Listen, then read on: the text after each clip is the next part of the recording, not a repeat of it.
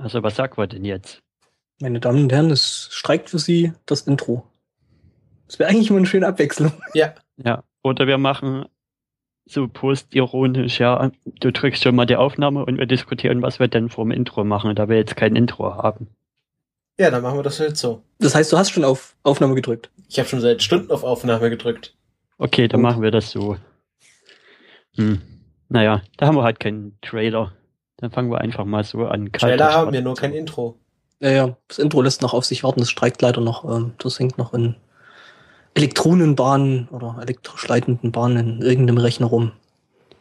Elektronenbahn. Baust du das in Teilchenbeschleuniger nach?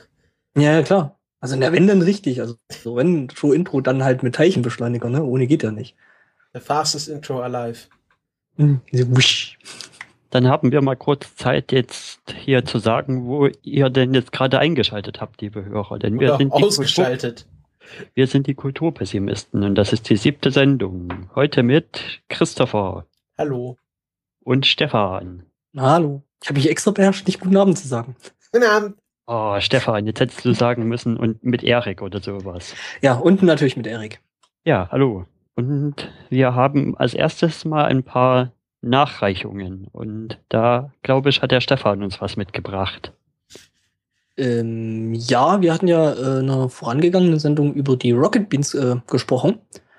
Ähm, und da gibt's ein paar Neuigkeiten. Ähm, ich nehme straff an, also ich kann natürlich nichts beweisen, aber ähm, die sind jetzt mittlerweile in den neuen Sendemodus gegangen bei ähm, Viva äh, Comedy Central und MTV. Das heißt, die senden jetzt nicht mehr jede Woche, sondern die senden halt jetzt nur noch alle zwei Wochen, was sich natürlich dann entsprechend wahrscheinlich auch finanziell äh, bei den Jungs, ein, Jungs und Mädels ähm, einfach niederschlägt. Und ja, äh, jetzt kam halt die Anfrage von Seiten der Rocket Beans, ähm, Leute, wie schaut's denn aus? Äh, das mit dem YouTube-Kanal ist zwar recht cool, wir machen das auch sau gern, aber wir können uns das nicht leisten. Ähm, mein erster Reflex war natürlich so, shut up and take my money und habe halt mal geguckt, wie ich denn irgendwie ein bisschen Geld zukommen lassen kann. Ähm, was dann bei mir quasi so die Flatter-Einnahmen der letzten Monate der Kulturpessimisten gewesen sind. Und äh, noch so, was ich da noch irgendwie so rumliegen hatte, habe ich dann halt jetzt einfach komplett gegeben, weil finde ich cool, was die Leute da machen. Prinzipiell halt diese Talksendung des Almost Daily und so, wo wir halt alles schon drüber gesprochen haben. Ähm, was aber meine Anfrage auch gewesen ist, eigentlich per Twitter, wo ich leider keine Antwort gekriegt habe, ähm, Leute, macht's irgendwie möglich, gebt uns die Möglichkeit, euch irgendwo zu abonnieren. Weil, äh, wenn ihr zwar jetzt so irgendwie ein bisschen Kohle kriegt, ähm, dann ist es zwar ganz nett, aber ähm, ja, das ist dann halt bloß mal ein Tropfen auf dem heißen Stein und dann kommt ihr nächsten Monat wieder und wollt Kohle haben. Ja. Christopher, du hast. Ähm, das haben die in einem Video erklärt und äh, sie haben auch Anfang bekommen. Es gab ja dann diese, diese, diese Situation, dass es auf einmal irgendwie die Patreon-Kampagne gab. Ähm, aber da hat sich ganz schnell herausgestellt, dass das äh, Fake ist und dass es einfach Leute sind, die irgendwie Geld abgreifen wollen. also sie- Vollwichser. Genau. Und sie haben dann erklärt, dass sie keine, kein sowas machen wollen, also keine Kickstarting, Kickstarting-Kampagne oder Patreon, weil sie einfach nicht wissen, wie die nächsten Wochen und Monate aussehen. Also sie wissen nicht, ob, wie es im neuen Jahr weitergeht, ob sie da jetzt wieder wöchentlich senden dürfen oder, oder es irgendwie so, kann ja passieren, dass es komplett abgesetzt wird. Mhm. Was natürlich so schade wäre. Genau. Und auch so, also einfach, äh, das ist eigentlich irgendwie die einzige Sendung, die es irgendwie noch äh, Viacom äh, guckbar macht. Und das wäre einfach der dümmste Move überhaupt. Ähm, und Ja, aber wir reden von Viacom. Das sind, Ja. die haben solche Sendungen erfunden wie die Osborns und wie, äh, ich Ja, vor allem nicht mal was. in den. USA läuft auf Comedy Central so Sachen wie äh, Daily Show, Colbert Report, äh, Deutschland Comedy Central kriegen es irgendwie nicht hin, das zu lizenzieren. Mhm. Auf jeden Fall haben sie gesagt, sie wissen einfach nicht, was die nächsten Wochen, passi Monate passiert. Deswegen wollen sie sich sagen, okay, wenn ihr uns irgendwie 2000 Euro im Monat gibt, dann produzieren wir jede Woche ein Almost Daily. Weil sie Mhm. einfach nicht wissen, wie viel Geld sie in den Wochen, nächsten Monaten haben werden, was passiert. Und deswegen sagen sie einfach, okay, unterstützen uns halt einfach auf, auf normalen Wege. Und wenn wir Mhm. wissen, wie die Zukunft aussieht, dann werden wir uns ein neues, neues, neuen Modus überlegen, wie ihr uns unterstützen könnt. Das klingt, als wäre das ein relativ, eine relativ klare Sache eigentlich, das mit Patreon wieder zu machen, nach dem, was ihr gerade alles so erklärt habt über dieses, Das über wäre dieses Ding. die eigentlich, denke ich, nicht wirklich eine schlechte Alternative. Und ähm, Ja, wie gesagt, Es fehlt ihnen einfach die Planungssicherheit. Ja, ja, das ist richtig. Bei denen ist halt jetzt erstmal wirklich der große Geldgeber ist halt momentan Viacom, die halt einfach mal die, die TV-Sendung da produzieren lassen, mit der die wahrscheinlich auch einen Großteil von dem Studio und den ganzen Leuten bezahlen. Ähm, aber also ich finde es we wirklich wesentlich schöner, den Leuten auch so irgendwie Geld geben zu können, zu sagen, hey, mach das, weil das ist gut, was ihr da tut. Ähm, ja.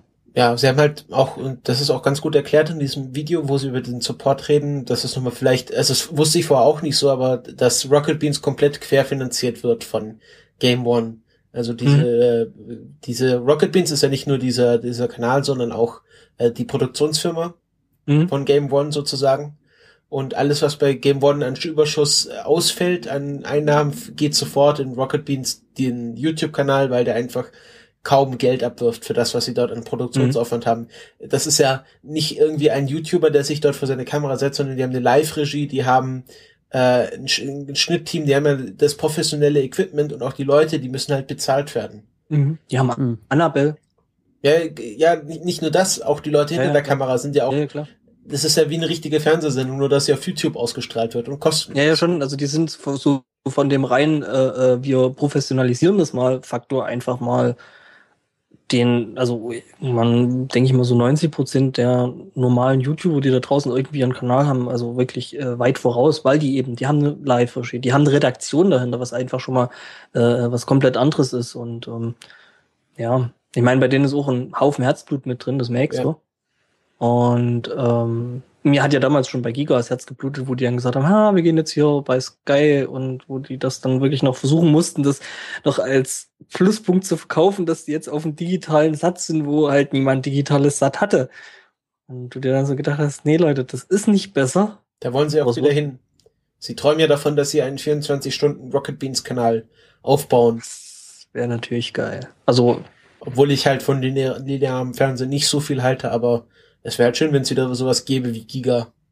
Ja, das war halt schon ganz cool irgendwie. Hm. So zu der damaligen Zeit. Ähm. Und ich meine, solche, solche, äh, wir machen jetzt extrem lange Sendungen, äh, Experimente hat es ja auch schon gegeben, so mit, hey, wir zocken heute mal Halo durch. Ja, oder Almost Daily 100. Hm, die war auch schön. Hm?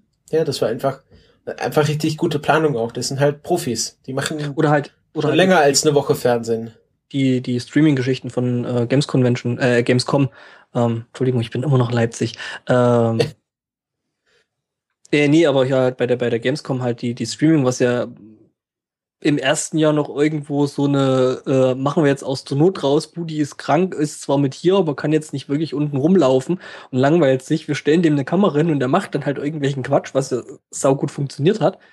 Äh, und was halt äh, jetzt im, im, im vergangenen ja, oder in der vergangenen Ausgabe von der Games äh, kommen, dann halt ah, richtig gut funktioniert hat, so mit Interviews und da waren richtig interessante Sachen dabei. Hm. Ja, ja. Hm. Also wir rufen jetzt hier in unserer langen Tradition von erfolgreichen Funding-Kampagnen, äh, ja. rufen wir hiermit auf, die Rocket Beans zu unterstützen. Aber genau.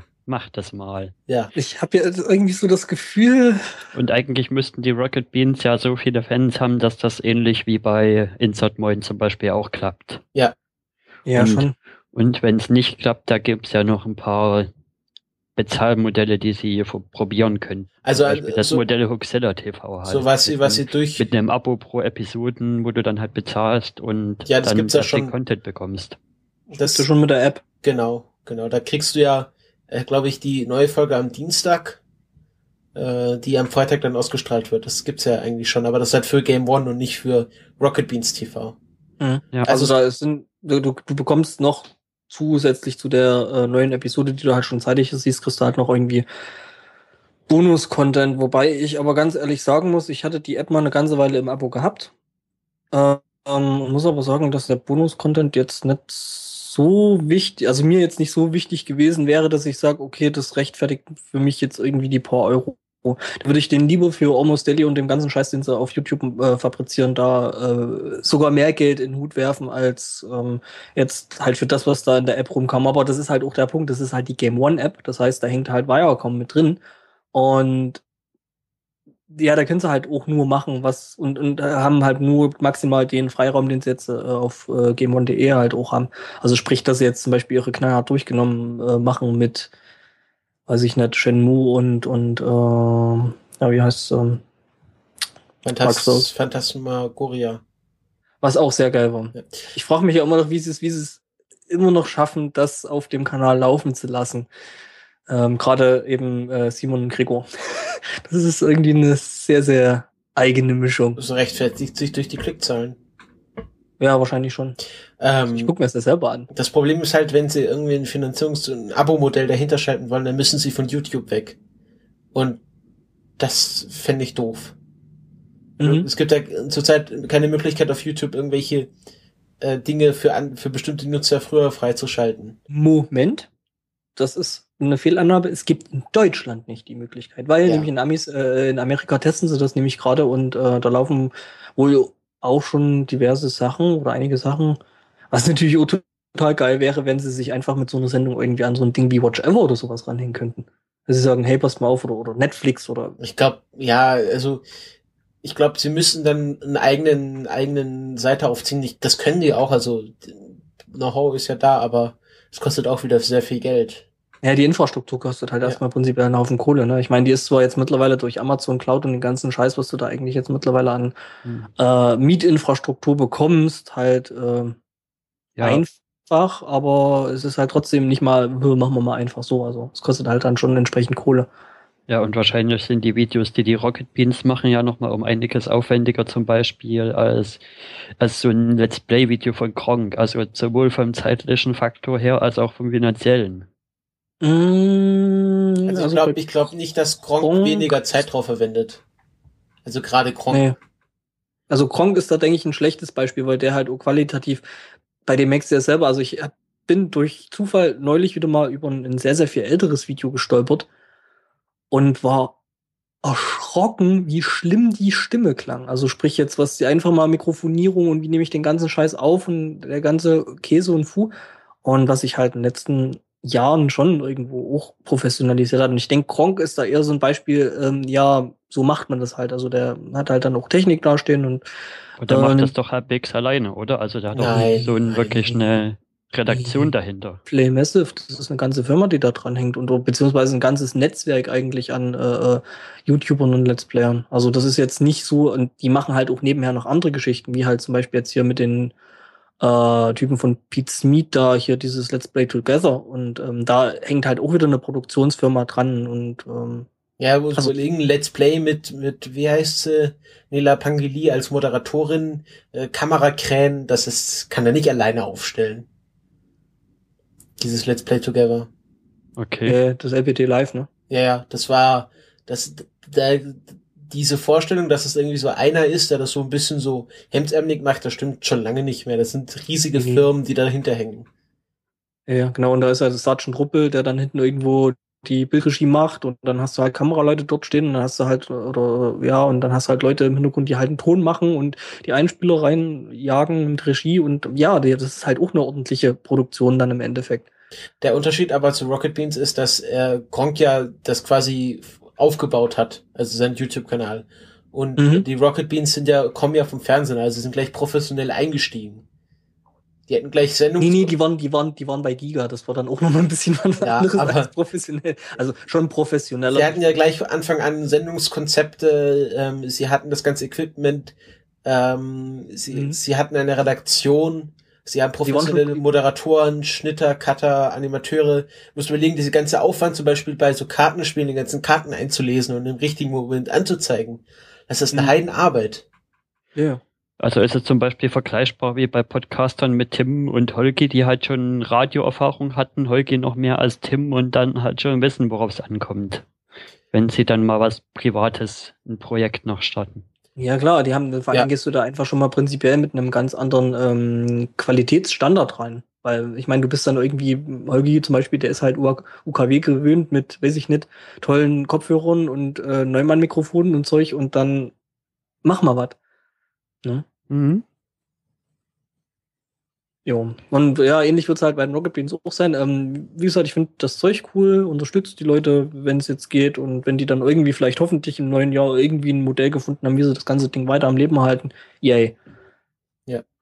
Und dann kommen wir, wenn ihr nichts mehr habt, zur nächsten Kategorie, die schon so ein bisschen ins Podcast-Thema reingeht, aber auch noch ein bisschen eine Nachreichung ist. Und da gab es eine Sendung mit 150 mal Esel und 150 mal Pet Teddy oder 300 mal Esel und Teddy Christopher.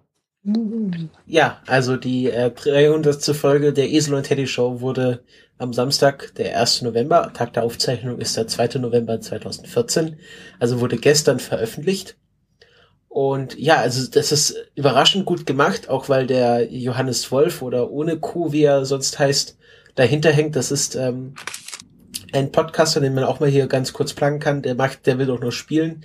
Das ist ein Satire-Podcast, der äh, andere Sendungskonzepte oder auch einfach nur ähm, komische Sendungskonzepte wie der Rauchercast ähm, äh, so parodiert. Das ist sehr nett gemacht. Und der hat sich ein Rollenspiel ausgedacht. Ähm, da gab schon eine andere Folge, da kannst du vielleicht was zu, zu sagen. Erik? Äh, nein, die habe ich, nee, die habe ich nie gehört. okay, ich auch nicht, aber anscheinend haben sie sich mal ein Rollenspiel ausgedacht. Also so, wie man das Radio. Genau, das Radiorollenspiel kennt in kleinerer Form und dort hat sich der Johannes ähm, eine zweite Folge ausgedacht. Ähm, kleinen Moment. Jetzt ist dein Mikro weg, Christopher. Du hast wieder was an Skype verändert, oder? Nee, ich habe nur auf Stumm gedrückt. Ach so, okay. Ich bekomme einen Zettel von der Regie reingereicht. Was ist Fertsch? Was ist das? Ich glaube, der, der Big Macintosh äh, äh, versteht das schon, ne? Ja, ich verstehe das. Fertsch. Das können wir rausschneiden übrigens. Nee, das schneide ich nicht raus. Ich schneide nicht mehr. Okay. Ja, das ungeschnittenen Podcasts. Und was, wer ist denn überhaupt dieser Esel und dieser Teddy? Das weiß ich auch nicht ganz genau. Das sind so zwei Typen, die machen so Podcasts, die mal mehr oder weniger ins Dadaistische abgleiten. Ja. Und ähm, ja, das ist einfach sehr lustig. Also ich habe mich heute gerade bei dieser 300. Folge im Zug sehr beömmelt. Ähm, bei dem Mathe-Rätsel zum Beispiel. Ähm, ja, sie mussten halt, wie man halt so aus, aus Click-and-Point-Adventures kennt, da muss man eine kleine Rätsel erfüllen. Äh, wenn ich dir drei Knoppers gebe und ich von dir zwei Maß bekomme und dann doppelt so viel habe, wie viel Maß habe ich dann? Ähm, mhm. Ja, das ist einfach sehr lustig gemacht. Und wenn man mal so ein bisschen auch, auch für Einsteiger, die den Podcast gleich nicht kennen, ist diese 300. Folge auch sehr gut, wenn man gleich auf das Humorlevel äh, von der Isol und Teddy Show geeicht wird. Ja. Und es gibt auch ganz viele Gratulanten, zum Beispiel wir. Wir sind die Mikrofontester in diesem, äh, in diesem Rollenspiel gewesen. Ja, genau. Und ja, da gab es ganz viele Gratulanten. Und sehr schön war es natürlich auch, wie sie so langsam ihren Spielleiter um Kopf und Kragen geredet haben und, und er so langsam die Nerven verloren hat. Ja, ich habe auch getwittert und hören Sie jetzt, wie ein Spielleiter langsam verwahnsinnig wird weil äh, Esel und Teddy halt nicht gewohnt sind, von einem Spielleiter durchs Spiel geführt zu werden, sondern einfach mal eigene Lösungen herausfinden. Aber der Johannes, wie gutmütig wie er ist, hat sofort neue Lösungsstrategien improvisiert und dadurch ist das Spiel etwas entgleitet. Was daraus ja. resultiert, dass sie ein Ab dass sie einen Apfelbaum abbrennen, um an den Apfel zu kommen. Hm? Im Prinzip erstmal keine schlechte Idee ist. Ähm, ja gut, aber wenn du sagst, das geht eh dann häufiger mal ins Dadaistische, ähm, ja gut, dann passt es ja eh relativ ja, anständig ins Sendungskonzept. Auch ne? mal äh, Monate, wo sie keinen gemeinsamen Sendetermin gefunden haben, einfach Sendungen hin und her geschickt. Da war einer mal Südfrankreich Fahrradtour und hat dann so Urlaubsgrüße über den Podcast geschickt und der andere hat dann geantwortet und dann konnte man diesen Dialog im Podcast verfolgen über mehrere ja, so Folgen. Eine Art, so eine Art Mailbox-Nachrichten halt. Genau obwohl es im, Letz-, im letzten Jahr relativ viele Contests gab. Ja. Das war so das Jahr des Contests bei Ace und Teddy, kann man so sagen. Ja. Und die gibt es jetzt schon seit sieben Jahren, das muss man sich vorstellen. Ein Podcast, der sieben Jahre, 300 Folgen, also, mhm. 300, 300 Jahre und sieben Folgen, man weiß es nicht. Und was ich auch schön fand, in der 300. Folge hat der Teddy angekündigt, dass sie jetzt ab sofort nicht mehr sagen werden, es gibt auch schlechtere, sondern die Unterhaltung und Unterhaltungsskala für Anspruchsvolle. Ja, das war ja unsere Idee. Das war deine Idee. Das war ja für Äh, das war ja auch Absicht, dass wir hier Mhm. das Sendungskonzept kapern. Genau. Also herzlichen Glückwunsch, Esel und Teddy, nochmal von uns ähm, auf 300 weit- weitere Folgen und Und für alle die Hörer, die den Esel und Teddy nicht kennen, es ist eine Empfehlung. Hört da mal rein. genau. Es ist dadaistisch, noch nicht ganz so dadaistisch wie hier der Bartocast zum Beispiel. Also man kann es noch nachvollziehen und das ist da vielleicht ein etwas seichterer Einstieg in so dadaistische Dinge. Vor der aktuellen Bartukas-Folge habe ich ein wenig Angst. Die geht 260 Minuten. Und alle und der ganze und die ganzen Shownotes bestehen aus Lorem Ipsum Texten, die auf Krautreporter verlinken. Da weiß ich noch nicht ganz genau, was das soll. Ja, Das ist natürlich schon eine Aussage in sich. Ähm, Mhm. und ich finde schön, dass er immer auch die Produktionskosten drunter schreibt. Dieser Bartokast hat 180 Euro gekostet. mhm. Das ist sehr schön. Ja. Die Frage ist natürlich jetzt, wie sehr kann man dann der Angabe noch vertrauen? das erklärt, das erklärt er aber relativ am Anfang von der Sendung direkt, warum der die letzten- so lang ist und letzten was denn das Konzept so. dahinter ist. Ah, okay. Und das, da nimmt er halt so ein bisschen Bezug auf die aktuelle Podcast-Diskussion und dass Podcasts ja lang sein müssen und abschweifend und nicht so verkürzt und bla bla bla und In Scheiß müssen sie. Das ist ja das Geile am Podcast. Und ein Podcast Ja. muss nicht. Er kann. Und wenn du einen Lauber-Podcast machst, der zwei Stunden geht, dann ist es halt so. Und wenn du halt was anderes machst, was halt irgendwie bloß eine Viertelstunde lang geht, dann ist es halt auch so. Also, äh, ich sag mal so, where's the problem? einen kurzen Labercast zu machen, das ist schon eine Kunst. ja, Ja, ist richtig. Ähm, schon. Also, dann ist es halt kein Laubercast, aber So dann ist es halt irgendwas anderes. Das ist ein Feature dann. Mhm. ja, die Quasselstrippen sind ja zum Beispiel jetzt meistens nicht länger als ein Richter so ungefähr, die sind aber auch nicht mehr unbedingt ein Labercast. Das Das ist, durchgeplant und recherchiert und auf den Punkt. das ist Kunst. Das könnte schon fast eine Radiosendung sein. Das ist eine Radiosendung. Also das, auf welchem Level da der Herr Martinsen produziert, das ist ja nochmal noch mal eine Stufe höher als die Rocket Beans. Ähm, Ja. Ich habe dann auch, auch so gesagt, ja, jetzt kannst du das Multifeed, äh, Multitrack ähm, von Auphonic benutzen. Das haben sie auch wieder voll neulich freigeschaltet. Diese Episode ist übrigens mit einem Multitrack Auphonic produziert. Vielleicht hört man das ja. Könnt uns gerne Feedback dazu geben. Und ähm, hat er gesagt, was zu Auphonic geht, das ist 99% schon fertig. Das mache ich alles selber, diese, diese Abmischung und, und Angleichung, das macht er lieber selber, anstatt da irgendwelche Algorithmen ranzula ranzulassen. Ja. Auphonic, Ja, ich sag mal so, Auphonic darf da noch mal, nur mal, noch mal drüber schauen, aber nichts anfassen. Ähm, das Ding ist halt, wenn du schon einigermaßen weißt, was du machst, was du jetzt auch äh, mit Audio-Tools machen kannst und wie du die richtig benutzt, dann äh, kommt sehr wahrscheinlich ähm, ohne einen Algorithmus wahrscheinlich sogar ein besseres Ergebnis raus. Der Punkt ist halt, dass du erstmal wissen musst, was du wo machen kannst und wie du was zum Beispiel auch retten kannst. Und äh, beziehungsweise halt dann auch der, der Punkt, wo du dich dann fragst, okay, wie viel Arbeit stecke ich da jetzt rein? Setze ich mich da jetzt irgendwie drei Stunden hin, schneide den Scheiß zurecht und äh, ähm, ja, pack dann noch da noch irgendwie einen Kompressor drauf und mach da noch ein bisschen normalisieren und, und hängt da dann jetzt noch mal einen, einen Equalizer rein und was muss ich da noch machen? Äh, oder sagst du, okay, dann werfe ich es halt so auf Phonic, lass es dort eine Viertelstunde durchrattern und ähm, es ist halt auch hörbar. Ähm, das ist halt wahrscheinlich kommt mit, ich mache selber und weiß, was ich tue, ein besseres Ergebnis bei Mhm. Obwohl ich ja bei uns der Meinung bin, dass das Multitrack-Feature bei uns ein bisschen mit Kanonen auf Spatzen geschossen ist. Ja, aber man kann es ja mal ausprobieren, ne? Warum? Ja, weil unsere Themenlage ist ja auch immer nicht so die 100% größte und best recherchierteste und da brauchen wir auch nicht unbedingt den besten Sound. Ach, na ja.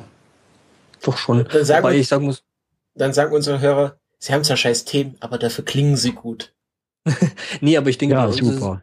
bei uns ist es, denke ich, eher mit dem Multitrack noch ein bisschen schwieriger, einfach aus dem Grund, dass wir halt jetzt äh, ja das ganze Zeug nicht wirklich in komplett einzelne Tracks zerlegt haben. Das heißt, äh, der Herr Big Macintosh und ich, äh, wir kommen dann eben auf einer Spur an und äh, die müsste dann auch Phonic erstmal noch auseinandernehmen. Äh, Ja, dann warten wir auf den Studio-Link, der, wann soll der erscheinen? Irgendwann 2020. Was? Der Studio Link, was auf dem Das soll 2020 erst erscheinen? Ich weiß es nicht. Ist doch immer bei so Projekten. Ja. Heißt, wir, wir, wir sind gleich fertig und dann brauchen sie noch drei Jahre. Ja, das sind Mhm. so, also sowieso in irgendwelchen Entwicklungsgeschichten, das sind nur so ähm, die Famous Last Words, so, ja, ja, wir müssen nur noch schnell hier ein bisschen und ja, dann dauert's länger. Es gibt jetzt auch wieder ein neues, neues Release-Datum für Last Guardian. Ihre Forschbestellung vom Jahr 2011 hat ein neues Lieferdatum. Äh, die erste Januarwoche 2016. Das Spiel sollte vor etwa Cool. drei Jahren ausgeliefert werden. Hey, ich, also, ne, erzähl mir nicht, ich, ich habe auf Duke Nukem Forever äh, äh, gewartet, ne? Und ich war schon alt genug, darauf warten zu dürfen. Dabei ist er im Bart gewachsen. Nicht nur der, ja. Und Haare. Und, und Fußnägel, ihr, ihr solltet meine Nähe, wollt ihr nicht sehen. ähm, nee, aber äh, äh, es waren irgendwie, wie, sind, wie waren das, 14 oder 16 Jahre? Also, Ja, es gibt so eine Liste von Dingen, die zwischen der Ankündigung und dem Release von Duke Nukem Forever passiert sind. PlayStation 1 und 2.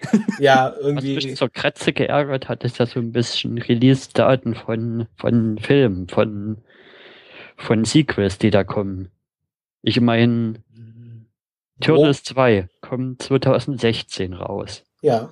Guardians 2 kommt 2017 raus und äh, Ja, Marvel hat das komplette. Gibt's einen super Comic dazu? Äh, Wie, wie, wieso haben sie schon die halbe Dekade an Film vorausgeplant? Ja, wir haben schon alles passiert. Äh, Robert Downey Jr. wird 2017 einen tragischen Busunfall erleiden und seitdem als Oracle-eske Iron Man nur noch im Rollstuhl das Team unterstützen. Aha. Und, und dann sagte so, ja, ich freue mich schon, dann Avengers 2019 im Kino zu sehen. Und dann sieht man bei dem anderen so äh, in Gedanken, ja, ich, ich freue mich auch, dich dann 2020 zu sehen. Und dann sieht man so, gestorben 2018, auch schon vorausgeplant. Von Marvel. Ja, genau. Marvel hat, hat das ganze Universum bis 2019 vorausgeplant. Mhm. Aber wir wissen ja, in Marvel Comics stirbt niemand wirklich. Nein. Also von daher ist Jetzt da auch noch Hoffnung. Ja, in Marvel Comics, aber von den Mitarbeitern von Marvel ist keine Rede. Hm, Ich hoffe, Stan Lee lebt so lange, dass er seine Cameos noch durchziehen kann. das stimmt. Ich Ja, meine, der ist das jetzt oder? Ja, ja. Ja, schon. Ich meine, die haben ja äh, äh, The Dude in, in Tron 2 noch als jungen Dude drin gehabt. Also den, ähm, ich hasse mein Namensgedächtnis. äh, Dingenskirchen, äh, ja, Dingenskirchen passt immer. genau. Ja. Wenn wir das Ja. Thema Esel und Teddy abgeschlossen haben, kommen wir jetzt zu ein paar Folgenempfehlungen von Genau. Podcasts. Und möchtest du den eingeladen Feature übernehmen? ja, kann ich machen. Ja, dann erzähle er. Ja, also ähm, seit äh, Generationen warten wir auf eine neue Folge eingeladen und es ist endlich soweit. Äh, es gab eine neue Lo Folge des Eingeladen-Features mit dem Heiko Kunert. Das ist ein ähm, junger Herr aus Hamburg, der zu 100% blind ist. Und mit dem haben sie über Blindheit gesprochen und äh, wie man damit so lebt. Und das wäre sehr interessant erzählt, also wie, wie man das eingeladen Feature so kennt. Leute erzählen aus ihrem Leben. Und ich glaube, wir haben schon darüber gesprochen, ja, als wir über unser erstes Mal gesprochen haben, genau. Und äh, ja, es ist sehr interessant, also gerade für mich, da ich ja, da mein Vater ja sehr, sehr schwer sehbehindert ist, fand ich es mir so interessant, auch so von anderen blinden oder fast blinden Leuten zu hören. Und der Heiko Kunert leitet ja auch diesen Blindenverein oder ist dort Geschäftsführer in Hamburg. Und äh, ja, das war halt sehr interessant. Also, dass dann so auf der Straße ja von Leuten mitleidet wird, so, dass sie so alleine durch die Gegend laufen müssen, das ist schon schlimm. Und er denkt sich dann so bei sich immer, ich find's toll, dass ich alleine durch die Gegend laufen kann.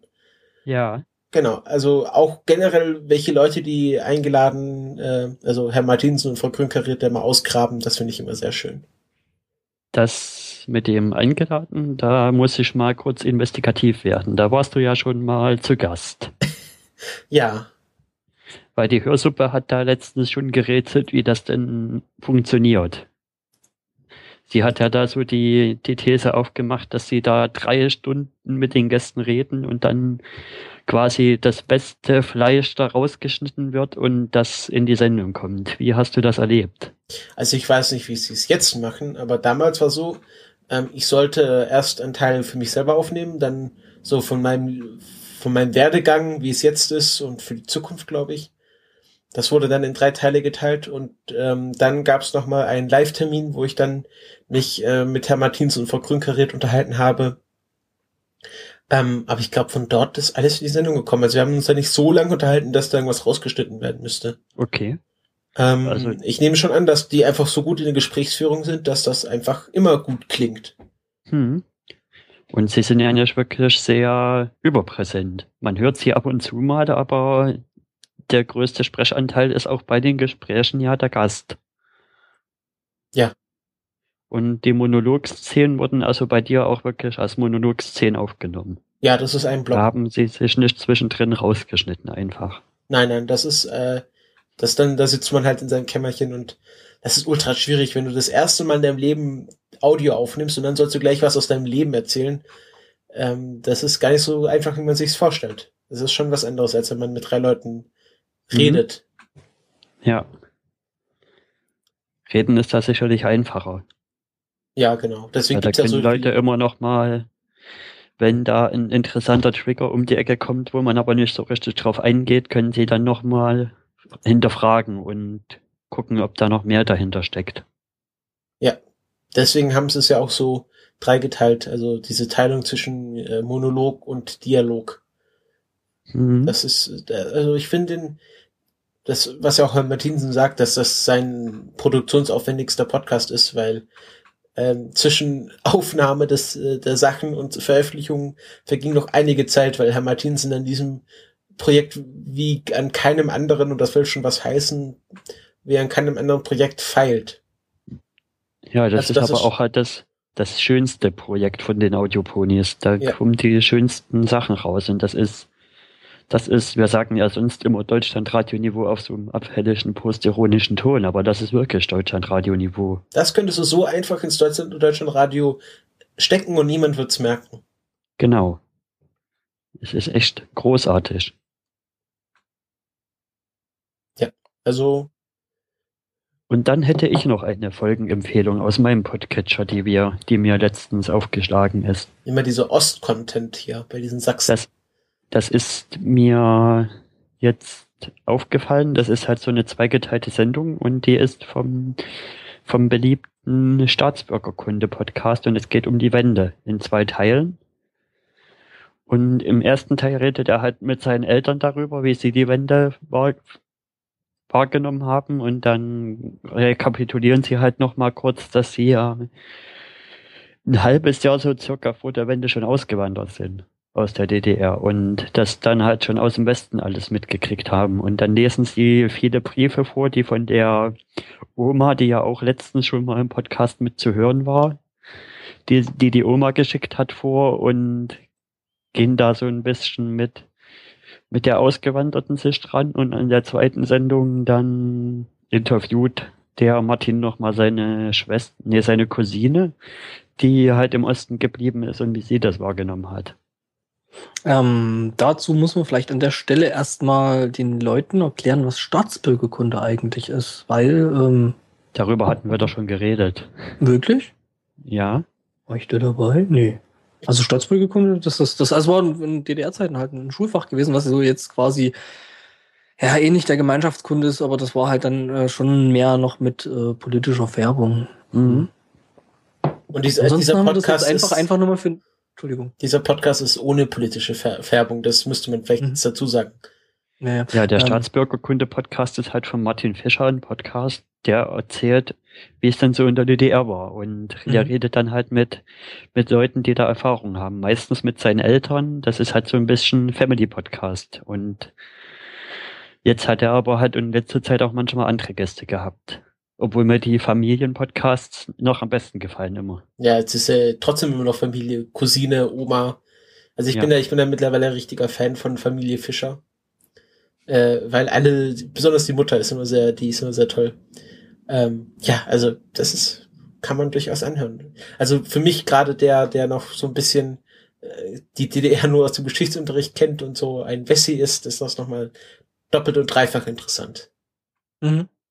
Ähm, ich glaube selbst ähm, für meine oder beziehungsweise auch Eriks Generation, weil ähm, selbst ich habe das ja eigentlich bloß am Rande als Kind äh, mitbekommen und äh, selbst klar, ich habe zwar den Umschwung irgendwie schon relativ bewusst dann, naja, was hieß denn Anne eigentlich? Also wie alt war ich denn gewesen? Ich war so, so zehn, neun, zehn Jahre ja. irgendwas rum. Und ähm, ja, habe es natürlich dann nicht so wirklich, also es ist zwar dann viel passiert und alles wurde auf einmal anders und wir mussten Samstag nicht mehr in die Schule gehen und hatten auf einmal Westfernsehen, das war natürlich alles geil. Ähm, aber äh, ja, also es ist sicher, denke ich, auch für, für, für unsere Generation, also ja, oder für meine Generation, beziehungsweise Eriks Generation dann, äh, dann schon ja, also, nochmal interessant. Oder interessant, ja, ja. Ich bin da ja nochmal ganz anders, weil ich habe davon ja gar nichts mehr mitgekriegt. Ich bin ja ein Nachwendekind. Stimmt. Ich bin ja erst ich 91 auch. geboren. Und ich habe es zwar noch so ein bisschen mitbekommen als Kind, weil so ein großes System mit einer Umstellung, das dauert ja halt auch erstmal ein bisschen, bis sich das rausgewachsen hat, sag ich, ich mal. Ich bin ja ehrlich gesagt Und der Meinung, dass das in den Köpfen immer noch drin ist. Also wenn ich jetzt so in meinem familiären Umfeld schaue, dann ist das immer noch drin. Und da wird halt immer noch unterschieden zwischen Osten und Westen und, ja. und Ossis und Wessis und bla und ähm, das halt wirklich mit den ganzen Stereotypen und Vorurteilen, die halt, also die ich mittlerweile sagen kann, aus meiner persönlichen Erfahrung halt äh, zu 98 Prozent halt einfach nicht wahr sind. Hm. Das ist mir aber halt aufgefallen, dass das über die Zeit schon weniger geworden ist. Es ist zwar immer noch irgendwie, es ist zwar ein Deutschland, aber immer noch irgendwie ja der Westen und der Osten und nach drüben gehen und so ja, Sachen, aber bin ich ja auch. Ich bin auch Aber es ist gegangen. irgendwie nicht mehr so ein feindlicher Unterton, wie am Anfang noch bei vielen zu merken war. Mhm, aber du musst ja, die bläden Wessis. Naja, hm. das, das ist, kommt auf deine Filterblase an, aber schau dir mal zum Beispiel die Lohnverhältnisse an. Da sieht man hm. immer noch ganz deutlich Ost und West. Und wenn ja. man mal den einfachen Mann auf der oder die einfache Frau auf der Straße befragt, ähm, und dann zum Beispiel fragst, ja, was ist denn mit dem Solidarzuschlag? Da wird auch gesagt, ja, den, den Ossis geht's ja schon wieder gut und ähm, jetzt geht's uns Wessis ja wieder schlecht und da ist immer noch so eine Teilung zwischen Ost und West drin.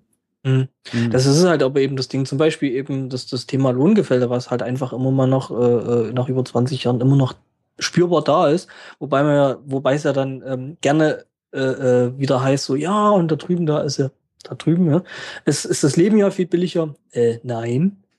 Zum Beispiel äh, Wasser und Strom und ganze Infrastrukturzeug kostet effektiv teilweise mehr, weil es einfach neuer ist. Weil halt überall die Wasserleitungen und Stromleitungen und bla alles neu gemacht werden musste. Und es wird natürlich auch auf den Kunden umgelegt. Und es kostet im Osten mehr.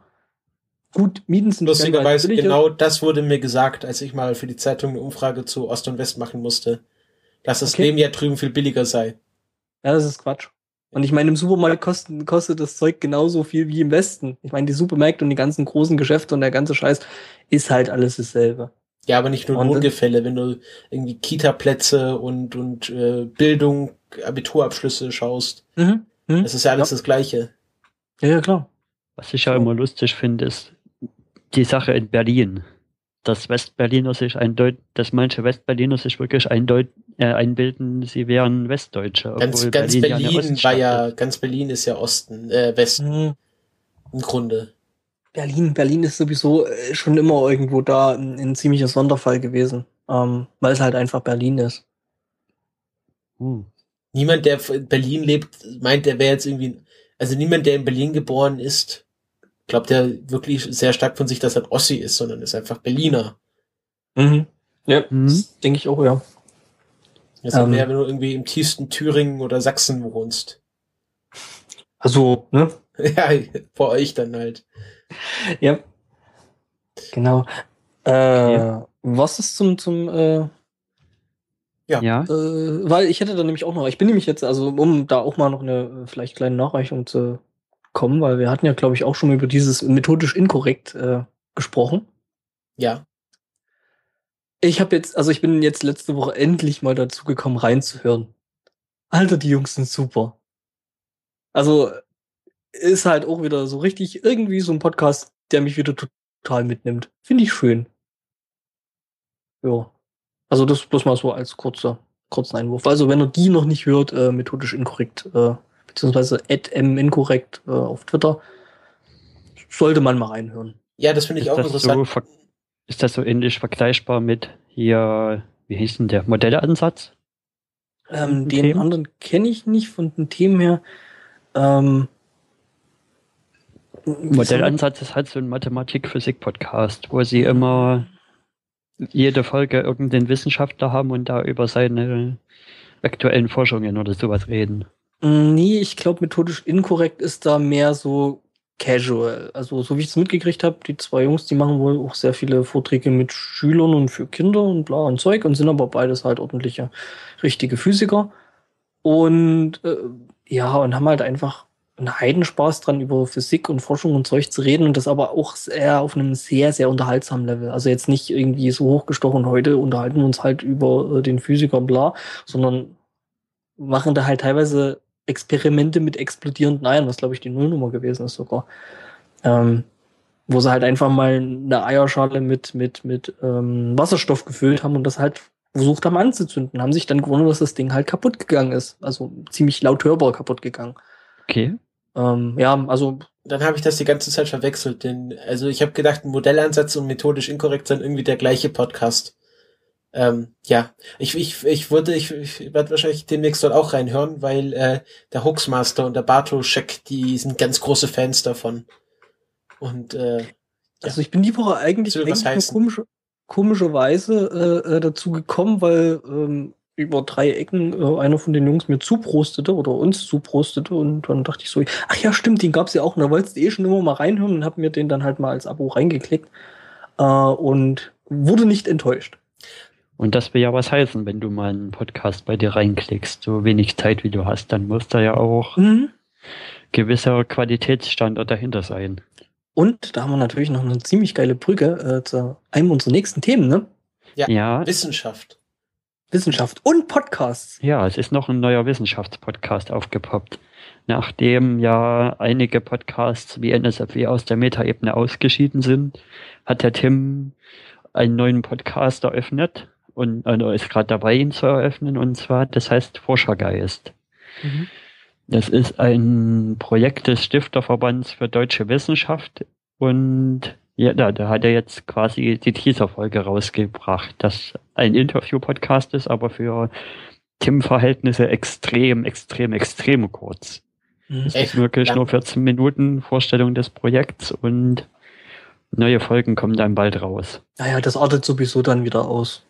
Ja. Ähm, wobei ich sagen muss, also ich, also ich habe es gelesen und ey, ja geil, neuer Wissenschaftspodcast aus der Meta-Ebene. Ich wollte mich schon fast mit dem Feuerzeug auf den Balkon stellen und meine Freude irgendwie in die Nacht hinaus brennen. Und ähm, ja, nee, finde ich geil. Also ich freue mich richtig drüber, ich freue mich ja richtig drauf. Ähm, ich denke, der wird jetzt nicht schlecht werden. Das wird wieder mal so ein Podcast, der bei mir auch wieder äh, dazukommt. Und ähm, ja, ich finde es halt immer noch schade, dass bei Raumzeit halt nichts mehr rausfällt, weil den fand ich halt echt äh, unglaublich interessant weil der halt so schön so graswurzelmäßig halt nicht über drei Ecken, sondern das kam halt irgendwo direkt aus der Forschung und aus der Abteilung und die Leute haben dann eben von ihren Projekten erzählt und da war halt wirklich echt eins interessanter als das andere.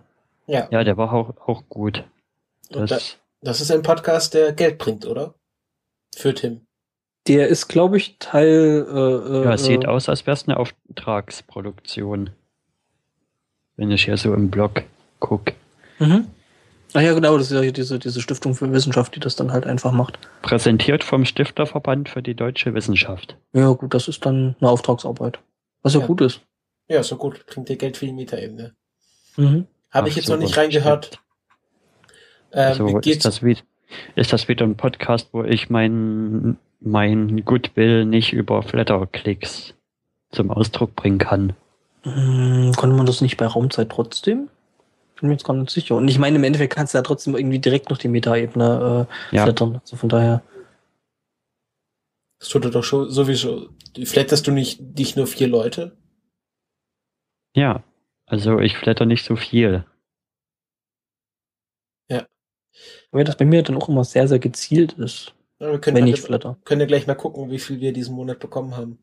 Ja, wenn ich flatter, dann flatter ich auch halt eher die kleineren. Mich wundert's bloß halt, ich finde es halt immer schade, wenn man nicht die Chance hat auf so einem Blog über einen einfachen Flatterklick. Ja, den kleinen, den kleinen Tim mit seiner kleinen Metaebene. Ja.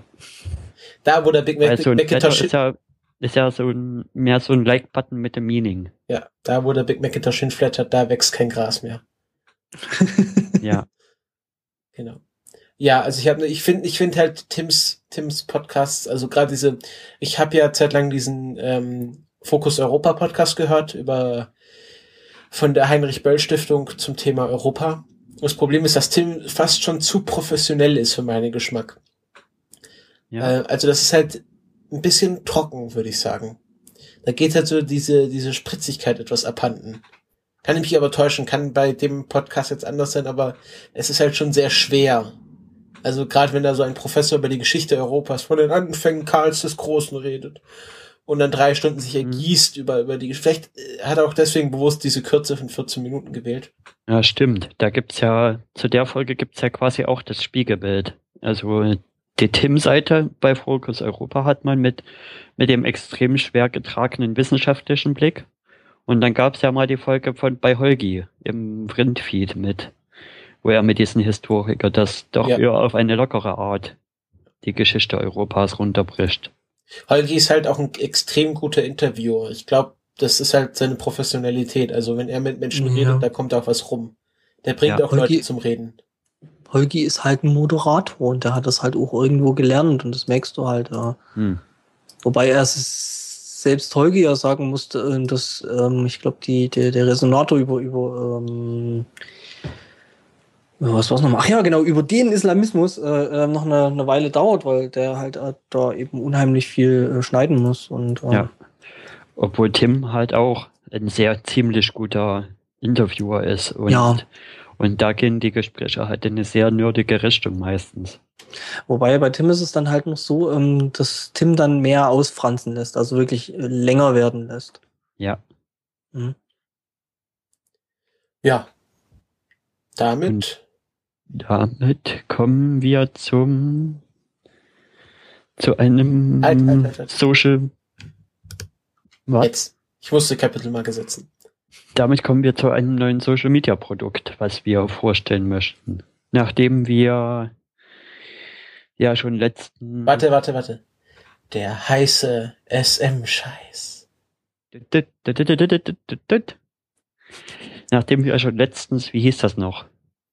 Ähm, Work, nee, nicht Workflowy. Letterboxd. Das mit den Letterboxd, genau, hatten. Da ging es aber ja nur um Filme und da hatte der liebe Ralf Stockmann auf Twitter dann rumgefragt, ja, gibt es denn auch sowas für Serien? Und dann kam relativ schnell die Antwort, also es kamen bei ihm relativ viele Antworten und dann hat er halt gesagt, für mich funktioniert Track TV am besten. Und deswegen habe ich mich bemüßigt gefühlt, das mir auch mal anzugucken. Und ich finde das schon recht pfiffig, wie sie das machen. Du kannst halt die Serien sagen, dass du sie gesehen hast und auf, mit einer herzlichen Skala von eins bis zehn bewerten. Du kannst auch einzelne Staffeln und Folgen bewerten. Und so wie ich das sehe, sind auch ein paar Filme schon mit drin. Ja, also sie beziehen ihre Statistiken von IMDb und äh, TiVo, TiFi-DB, also die auf die äh, zugänglichen Data Databasen, wie nennt man das auf Deutsch, Datenbanken, mhm. ähm, die auch, die, aus der sich auch Letterboxd und andere Sachen speist. Ja. Äh, von dem her, glaube ich, wird es kein Problem sein, alle Sachen aktuell zu haben. Mhm. Ähm, ich finde es auch ganz schön, dass man das Bewertungssystem umschalten kann. Also man kann dieses 1 bis 10 haben, aber wenn man das einem zu kompliziert ist, kann man das umschalten und dann kann man nur Herzchen oder nicht Herzchen vergeben, ähm, um das etwas einfacher zu bekommen. Und was auch schön ist, es gibt ein Check-in-Feature, also da kann man sagen, ich schaue diese Folge genau jetzt und dann kann man, können alle anderen Leute sehen, dass ja. man das genau jetzt schaut. Und ja gegebenenfalls spoilen oder keine Ahnung. Ja. ja, man konnte die Folge halt dann ja direkt noch kommentieren und da hat man so einen schönen Kommentarfeed direkt zu jeder ja. Folge und, und kann schon mal gucken, bevor man sie guckt, ja, wie viele Sterne wurden so im Durchschnitt gegeben und ja. Also ich sehe ich, ich sehe da ja schon ein gewisses Trollpotenzial. Weil, wenn ihr gerade sagt, ja halt mit diesem äh, Feed von den, von den äh, Kommentaren und solchen Geschichten.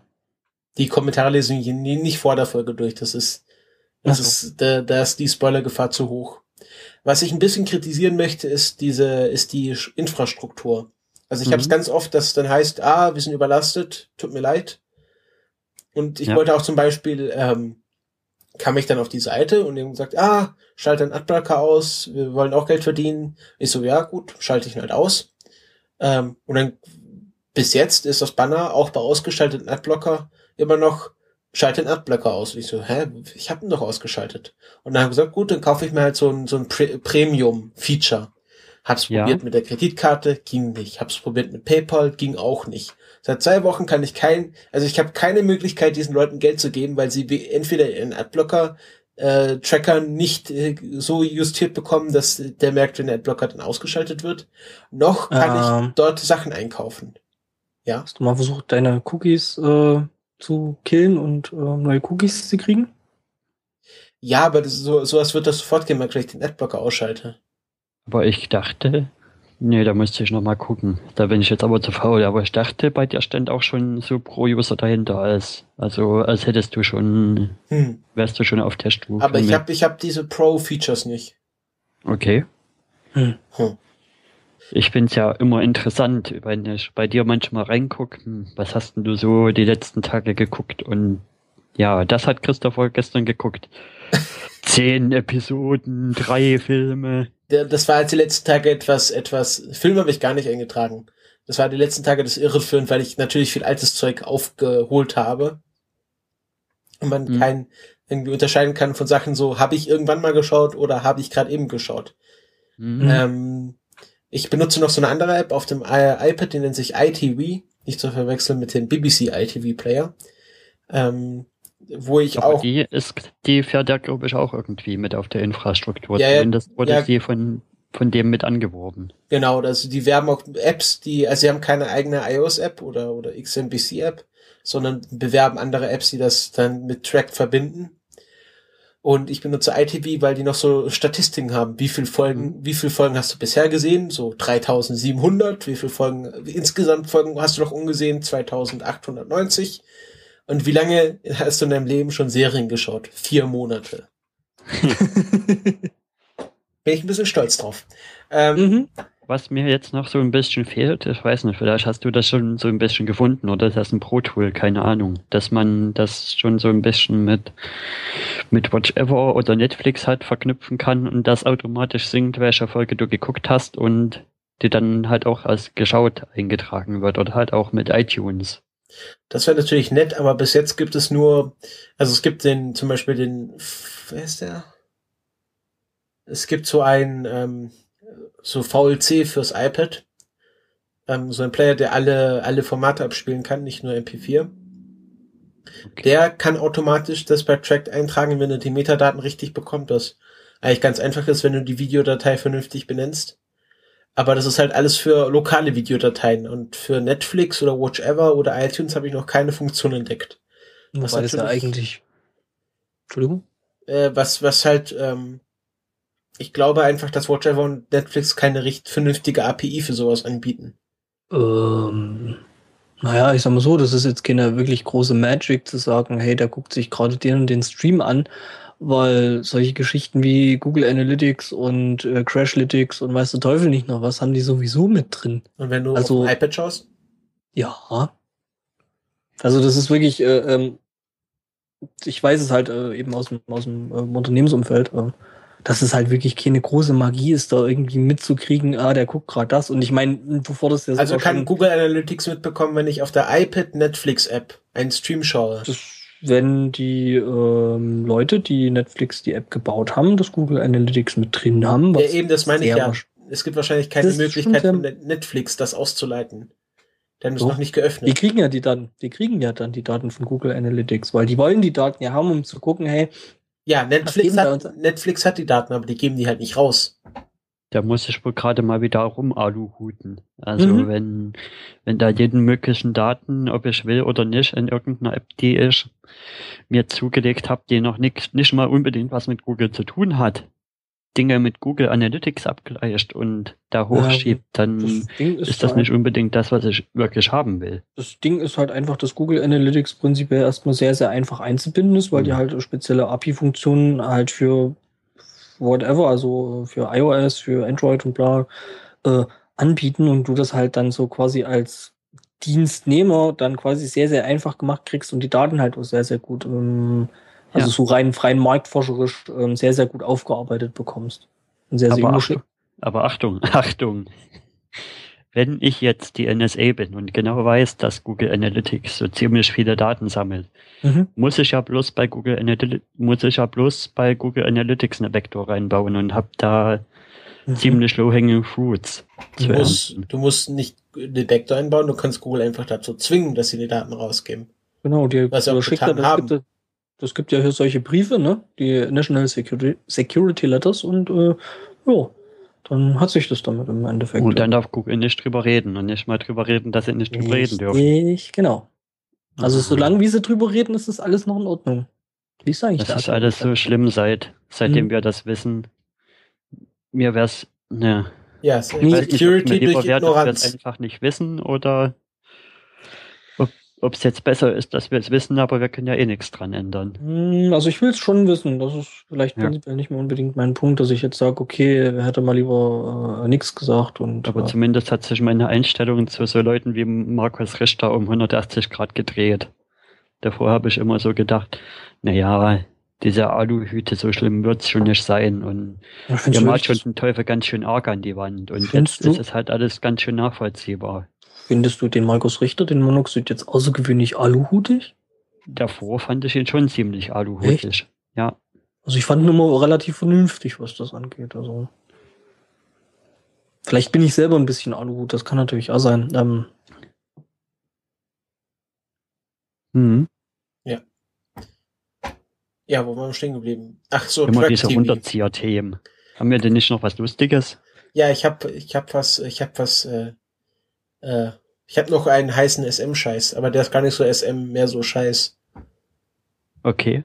Ähm, es gibt nämlich einen neuen äh, Musikstreaming-Dienst, nennt sich Tidal. Den gibt's bisher nur in USA und UK, aber gibt ja Wege und Mittel, das zu erreichen. Ähm, und der wirbt damit, dass er eine lossless Streaming Service anbietet, also 4K für die Ohren. Okay. okay. Und das ist nicht nur nicht nur PR-Gewäsch, sondern ich habe unseren hauseigenen ähm, Audio, Audiophilen drauf angesetzt, nämlich den Herrn Martinsen. Und er hat gesagt, er hört da auch schon mehr Dynamik raus und äh, dass man durch, durchaus den Unterschied merkt, wenn man sich damit auskennt. Ähm, mhm. Also das schlägt sich dann auch im Preis nieder. Das kostet äh, 19,99 im Monat.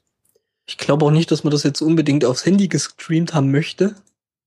Äh, doch, doch, es gibt eine App, aber du willst es halt nicht mit deinem 3G 1 Gigabyte Vertrag äh, anhören, sondern halt mhm. im Zweifelsfall übers WLAN. Die mhm. Frage, die sich mir da halt eher stellt, ist, dass der Herr Martinsen ja schon trotzdem dadurch ein bisschen vorkonditioniert war, dass er weiß, dass, dass das wahrscheinlich was Besseres ist. Und man eigentlich da Doppelblindstudien bräuchte, um also da Also ich glaube, der Herr Martinsen hört sowas raus. Also wenn mhm. es jemand raushören kann, dann er. Mhm. Also ich müsste es mal mit, mit, mit, mit ordentlichen Kopfhörern anhören. Ich denke auch, dass ich, weil ähm, ich mir kaum gestreamte MP3s anhöre. Aber aus Einfach. einem wissenschaftlichen Anspruch heraus wären Doppelblindstudien ja, schon besser. Das ist natürlich richtig. Ähm, ja. Also Aber wollte ich gerade mal so einen Raum werfen für Leute, die halt was, was suchen, was etwas qualitativer ist. Sie haben so eine komische Werbekampagne mit ein richtiger Mann braucht drei Dinge, eine glaubhafte Unterschrift, noch irgendwas und irgendwie gute, gute Musik, ich weiß es nicht. Weil so ein, so ein Männlichkeitsgewäsch, aber der Dienst an sich sieht sehr schick aus, außer halt, äh, also schaut euch nur den Webplayer an, der, die App sieht aus wie OS X 8. Ähm, aber ähm, anscheinend funktioniert's. Sie haben auch, äh, was, was hier noch ihr zweites Selling Point ist, dass sie ein, eine äh, eine Redaktion haben, also dass es immer Artikel auch gibt zu bestimmten Künstlern, ähm, mhm. halt wie bei wie bei Spotify, aber noch etwas mehr kuratiert. Dafür, dass sie eine kleinere, etwas kleinere Auswahl haben, äh, sitzen auch mehr Leute dahinter, die sich die Musik anhören und sagen, das ist gut, das ist nicht so gut. Ja. Also ich habe ich hab mir jetzt gerade so nebenher den Werbespot angeguckt. Der ist wirklich richtig scheiße. Ja, ja. Also, also von dem sollte man sich nicht täuschen lassen. Mhm. Ähm, ja, wie gesagt, also ich würde es mir gerne mal mit, mit, mit ordentlichen Kopfhörern äh, mal anhören, weil äh, mich nervt teilweise wirklich die Komprimiererei bei, bei Streamingdiensten. Also ich meine mhm. auch da irgendwie mehr Dynamiken rauszuhören, aber ich kann das nicht beurteilen. Das war ja auch lustig letztens. Der Ralf Stockmann hatte da was getwittert von, von einer Remastered Vinyl, die er sich da reingelegt hat. Und da habe ich ihn halt gefragt, ja, ab wie viel Datentiefe kann denn eine CD oder irgendein anderes Medium es schaffen, die Schallplatte zu überholen von der Soundqualität. Da hat er gesagt, naja, das, das kann man nicht so einfach sagen über Twitter. Ich schreib dir mal drüben auf ADN eine DM. Und dann kam da ein riesenlanger Roman zu dem Thema. Mhm. Also so kurz gefasst, glaube ich, dürfte da rausgekommen sein, so eigentlich gar nicht. Ähm, klar, logisch ist natürlich jetzt. Äh, nee, so hör, kurz, so kurz gefasst kam auch mit raus, dass das Signal von das, was da von der Schallplatte runterkommt, eigentlich gar nicht so qualitativ gut ist. Das wäre ein extrem leiser ein extrem leises Stromsignal, was dann halt erst noch durch eine Vielzahl an Effekten und Verstärkern wieder durch muss. Und das muss halt durch, durch entsprechende Vorverstärker, die dann halt entsprechend gut sein müssen. Und ähm, die dann auch entsprechend Equalizer drauflegen, dass dann zum Beispiel ja, ja. noch Bass reinkommt. Ja, ja, ist richtig. Ähm, der Bassbereich ist äh, bei den Platten relativ schwach. Ja. Das fand ich schon lustig. Hm, ja, schon. Ähm, aber ich glaube, das Ganze digital abzubilden, ich meine, die CD kommt schon nah ran, aber ähm, die ist halt trotzdem nicht stufenlos und das ist halt der Punkt. Mhm. Ähm, hängt aber auch immer fast, also das, da geht's dann halt wirklich teilweise schon in die Audio-Esoterik, also äh, wo du ja. dann, wo es Leute gibt, die halt der Meinung sind, sie hören ganz genau raus, ob das jetzt ein CD ist oder ob das jetzt äh, wirklich ein Vinyl ist. Ähm, und das vielleicht noch auf derselben Anlage mit denselben Vorversteigerungen und Plan. Ähm, was ich halt immer gesagt, so ein Bild habe von digital, was das analog halt immer voraus hat, ist, das ist ein fester Wert. Also bei analog, wenn da ein Staubkörnchen drauf liegt, zum Beispiel auf der Rille, hast du halt einen Knacksen drin. Oder hey, wenn es gibt, es gibt, es gibt Leute, die verkaufen ähm, ähm, Geräte, die die statische Aufladung von CDs äh, entfernen sollen, weil dadurch nämlich die CD angeblich besser klingen sollte. Wie gesagt, es geht halt in dem Bereich, in dem Bereich, also gerade was so HiFi und Audio ist, geht sehr, sehr schnell in Richtung Esoterik und da kommt halt teilweise ein Kackscheiß bei raus. Ja. Äh, Für mich wäre es halt logischer, dass digital dadurch, dass es eigentlich fest vorgeschrieben ist und da wenig Spielraum lässt, weil zwischen einer 1 und einer 0 ist doch hier halt relativ ja, dann hast du aber Audio äh, sowieso prinzipiell erstmal komplett noch nicht so richtig für dich erfasst, weil ähm, zum Beispiel CD-Produktion passiert ja mittlerweile in 96 Kilohertz. Okay. Ähm, wobei für eine CD eigentlich 46,1 Kilohertz eigentlich reichen, weil mehr kann die CD sowieso nicht. Ja. Aber es ist halt äh, trotzdem immer besser, das mehr Fleisch zu haben, um auch mit, mit dem mehr Fleisch arbeiten zu können. Also eben höhere Bittiefe und äh, quasi mehr Informationen zu haben. Und das ist halt der Punkt bei, bei äh, hm. digitalem. Äh, du hast halt nie stufenlos eine komplett hundertprozentig genaue Abbildung der analogen Daten. nee, du hast nie stufenlos eine komplette, eine, ja. eine komplette ja, Rutsche könnte man sagen. Ja, genau. Aber die Stufen sind halt festgelegt und die Stufen klingen in zehn Jahren noch genauso, wie sie, wie sie heute klingen, würde ich mal ja, denken, oder? oder? Also die Daten, die ändern sich ja nicht. Wenn du jetzt ein ordentliches Masteringband hast, was du jetzt auch gescheit aufgehoben hast und alles und drum und dran, dann sind die auch sehr, sehr langlebig. Also die verändern sich eigentlich in der Regel kaum ich sag mal, ich will, will, will nicht sagen gar nicht, weil ein analoges Masteringband hat ja dann trotzdem äh, ähm, ja ähm, halt Magnetismus und so, ne? Hm. Ja. In der Berufsschule hatten wir da mal über Videospeichermedien hatten wir das, mhm. den Unterschied zwischen digital und analog. Und da hatte unser, unser Lehrer uns das so gemacht, dass die so erklärt, dass die äh, analogen Bänder, die sind ja so magnetisch. Mhm. Und je nachdem, in welche Richtung die Magnete gedreht sind, hier kommt da halt ein anderes, ein anderes Signal an. Mhm. Und bei digital hat, bei analog hättest du das Problem, dass wenn sich das nur ein Stückchen verschiebt, was, was bei einem Magnetband schon passieren kann, wenn du da mit einem ja. anderen Magneten dran rumfährst. Ich habe schon ganze Audio. Da alles kaputt ist. Ich habe schon Audioproduktionen daran scheitern sehen, dass äh, mitten in äh, Aufnahmesessions äh, eben von diesem riesengroßen Magnetband äh, der Tonkopf gestorben ist. Okay. Und äh, die im Prinzip die Aufnahmen weghauen konnten, weil halt einfach die Kalibrierung von dem Tonkopf dann nicht mehr möglich mhm. war. Beziehungsweise der Typ in dem Studio hat sich, glaube ich, drei Tage hingesetzt und hat den Tonkopf neu kalibriert, so dass der wieder auf die Aufnahme passte, weil ja. sonst halt zwischendrin die einzelnen Tonspuren nicht mehr funktioniert hätten. Und ähm, ja, mhm. also das war damals schon noch eine wesentlich filigranere Technik als heute. Ich meine, gut, wenn du heute eine Festplatte wegstirbt, hast du im besten Fall ein Backup, was du sowieso haben solltest. Und ähm, ja, aber und dann hatte der Herr Grau halt doch extra noch dazu gesagt, ja, bei, bei digital ist es dann halt so, dass das halt zum Beispiel so gemacht wird, wenn der Magnet nach vorne guckt, dann ist es eins und wenn der nach hinten guckt, ist es null so ungefähr. Also auf das Modell hat er, runter, hat er es runtergebrochen und wenn wenn es dann mal eins von den Magneten so ein kleines Stückle um 10 Grad verdreht, dann ist es halt trotzdem noch eins. Ja, weil du da halt eine gewisse ähm, Karenz oder eine gewisse Toleranz drin hast, ja, logisch. Ähm, ja. Wie gesagt, es ist äh, ein sehr, sehr tiefgreifendes Thema. Also und es geht halt, es geht halt schnell in Richtung Esoterik, das halt. Ja. Äh, es gibt Leute, die kaufen sich halt Kabel mit goldenen Anschlüssen, weil sie der Meinung sind, dass das bisschen aufgedampfte Gold, was da auf dem Anschluss drauf ist, halt den Klang ihrer Anlage verbessert. Und das ist halt Käse ja, da ist dann, ja, dann ist, da ist dann wirklich nichts mehr dran und dass schockgefrostete CDs halt besser klingen oder sowas. Oder dass ja, man genau so die Kabel schockfrosten muss und irgendwas mit Diamant und Gold und obwohl das wohl nach Studien überhaupt nichts bringt, den Doppelblindtests. Magnets, how do they work? Da kann ich ja noch mal kurz diese eine Folge vom Huxilla Podcast empfehlen wo der Ralf Stockmann mal zu Gast war und ja, das auch. mal alles so ein bisschen aufgedröselt hat. Ja, genau, was alles nicht funktioniert. Mhm. Ja, aber wie gesagt, das Title, ich werde es mir mal, die werden ja bestimmt auch irgendwie so ein Trial. Ja, sieben Tage, sieben Tage musst du dich halt mit deiner PayPal anmelden und dann kannst mhm. du ja sofort wieder kündigen und dann. Mhm. Ja, nee, also werde ich mir auf jeden Fall anhören, finde ich äh, prinzipiell spannend, weil ähm, ich halt ähm, teilweise auch äh, äh, Pack-Artefakte halt äh, schon in irgendwelchen Audiodateien höre und naja, das nervt mich halt. Ja. Ich höre sowas zum Glück nicht. Hm?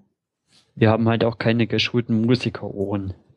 Naja, Musikerohren, also geschult, äh, äh, ich würde meine Ohren ja eher als misshandelt bezeichnen. Aber gut, ja, nee, ein bisschen was ist da schon hängen geblieben. Ja. Gut, ähm. Fertig. Moment. Ah, fertig. Dann kommen wir jetzt zum Thema Filme. Und da hast du, Stefan, halt, direkt. Halt, halt. Schau doch mal ins Trello. Bücher, Comics. Nee, also Title und dann steht da Filme. Nein. Da steht. Achso, The Martian. Wolltest du es einfach dreist übergehen, meinen Eintrag? Da stand niemand drin. Ja, jetzt stehe ich da drin. Im Geiste. Okay. Ja, also ich, ich wollte hier ein Buch vorstellen zu dieser Sendung und da ich ähm, vier, da wollte ich mich gerade nochmal für bedanken, liebe Frau Krünkere, danke für deine Geburtstagsgeschenk. Ich habe ähm, vier Polen im Auto von Alexandra Tobor geschenkt bekommen, unserer allerliebsten Frindheit-Podcasterin, die auch so in, in ihrer Freizeit Bücher schreibt. Und äh, das habe ich leider nicht geschafft zu lesen. Dafür habe ich mir aber ein Hörbuch gehol geholt Hörbuch gehüllt. Ähm, nämlich The Martian von Andy Weir, Weir, Weir, Weir ähm, um auf den Markus Richter zurückgekommen. Der hat das äh, als sein Lieblings ähm, äh, Science-Fiction-Buch zurzeit beschrieben und äh, andere Leute, die ich, denen ich auf Twitter folge, sagen auch, dass das ganz grandios ist. habe ich gedacht, okay, dann hole ich mir das mal. Und es ist wirklich grandios. Ähm, Ausgangslage ist ähm, ein Astro, also die, es gibt schon die dritte Mars es gibt schon die dritte Mars-Mission, ähm, äh, Ares 3. Und dort wacht ein Astronaut auf dem Mars auf. Sein Anzug ist durchlöchert, er blutet und merkt, dass die komplette Crew weg ist. Also er ist gestrandet auf dem Mars, hat mhm. nur noch für 65 Tage ähm, Versorgung, muss aber vier Jahre warten, bis die nächste Mars-Mission kommt, um ihn abzuholen. Was macht er jetzt? Und er MacGyvert sich sozusagen sein Überleben zusammen. Also als Botaniker und Ingenieur, was ganz praktisch ist, weil er pflanzt Kartoffeln in seiner Wohnkuppel an. ähm, er grabt einen, einen 20 Jahre alten Mars Rover aus, um mit der NASA kommunizieren zu können. Ähm, und es ist einfach erstens sehr lustig geschrieben, also er, dieser Typ mhm. reißt dauernd Witze und ähm, ja, dann habe ich jetzt halt nur noch für 100 Tage Strom, aber irgendwie wird das schon funktionieren. Also er hat so eine sehr kaltschnäuzige Art. Und gleichzeitig sieht man halt, wie auf der Erde alle ihn für, erst für tot halten. Ähm, und dann entdecken, dass er doch noch lebt und dann fieberhaft versuchen, ihn irgendwie am Leben zu halten, bis halt die neue Mars-Mission kommt oder ähm, die Astronauten, die sich gerade auf dem Rückflug befinden, äh, die aber noch zehn Monate brauchen, gibt es die Entscheidung, fliegen sie zurück oder äh, nicht. Und ja, das ist ähm, sehr lustig geschrieben, aber auch sehr wissenschaftlich gut aufba aufgearbeitet für mich als Leiden. Also ich sehe da jetzt keinen groben Fehler. Mhm. Äh, also so recherchiert, wie man auf dem Mars lebt, welche äh, Bedingungen dort herrschen, wie man das aufbauen muss. Also sehr gut. Es ist fast keine Science Fiction, es ist fast schon äh, Science. Ähm, also es, es ist so ein übertriebenes zum Beispiel, ja, dass nach drei Missionen schon der Mars terraformt ist und nein, nein. man da komplett drauf atmen kann und sowas. Nein, das ist einfach wie, wie die, wie die Apollo-Mission zum Mond. Ähm, ja, hat jetzt geklimpert. Ich weiß nicht. Profis äh, wie die Apollo-Mission zum Mond sind es halt äh, die Mars-Missionen und die leben halt in so einem, ja, in, in einem besseren Zelt ähm, für, für einen Monat und, und dann fliegen sie halt wieder zurück. Und ähm, ja, das einzige wirklich Science-Fiction-artige daran ist halt dieses Transportmittel, weil die NASA hat nochmal ihr komplettes Geld drauf aufgewendet, ein Schiff mit Ionenantrieb zu bauen. Also sind irgendwie Argon-Ionen, die dann nach hinten ausgestoßen werden und anstatt wie bei einer Verbrennungsrakete einmal einen riesigen Schub zu geben und dann treiben zu lassen, beschleunigt so ein Ionenantrieb ganz, ganz langsam, aber dafür eine sehr lange Zeit und damit können sie sehr, sehr schnell werden. Hast Ohne du gerade Argon-Ionen gesagt? Äh, ja. Also, soweit ich das sehe, ist ein Argon ein Edelgas und es braucht keine Ionenbildung mehr, um den Edel Edelgaszustand zu bekommen, weil es schon ein Edelgas ist. Nein, aber also Ionen, die werden halt. Argon-Ionen. Ich lies das Buch, dann verstehst du, was ich meine. Ähm, yeah also irgendwie werden da Ionen nach hinten ausgepustet und dadurch kann das Schiff äh, zwar nur sehr langsam, aber dafür sehr gut beschleunigen. Und sie müssen auch irgendwie fünf Monate abbremsen, um auf die Geschwindigkeit von der Erde zu kommen. Und also, also Entschuldigung, wenn ich ja gerade unterbreche, aber das äh, erinnert mich irgendwie an diverse Filme, die ich irgendwo schon mal gesehen habe. Also Red Planet, Mission to Mars und so ein bisschen so die Ecke, oder? Mhm. Es ist halt, es ist halt nicht Horror und auch nicht irgendwie Science Fiction, sondern einfach, ja, ein, ein, äh, es wurde mal beschrieben zwischen Castaway und Apollo 13. Ja, also, ja. ja, man muss ja sagen, dass alles ein Remix ist und für mich klingt das halt so ein bisschen nach einer Robinson Crusoe Geschichte halt, die so ein bisschen ins All und in ein bisschen Science Fiction Setting reingelegt ja, wurde. Ja, stimmt. Ja, ja. Aber es ist halt gut gemacht und ein guter Remix ist gut geklaut, ist äh, besser als schlecht selber gemacht. Ja. Also der wird auch, dieser Andy Weir wird gerade abgefeiert von allen, allen Literaturkritikern, weil das Buch anscheinend so gut ist und es mhm. ist auch schon eine Verfilmung mit Matt Damon geplant. Matt Damon. Ja, so ich hatte genau dasselbe im Kopf. Matt Damon. Matt Damon im Weltraum. Ähm, mhm. Ja, da freue ich mich auch schon Matt drauf. Matt Damon braucht auch Developers. Äh, dem, jetzt, ne? Developers, ja. Developers, Developers.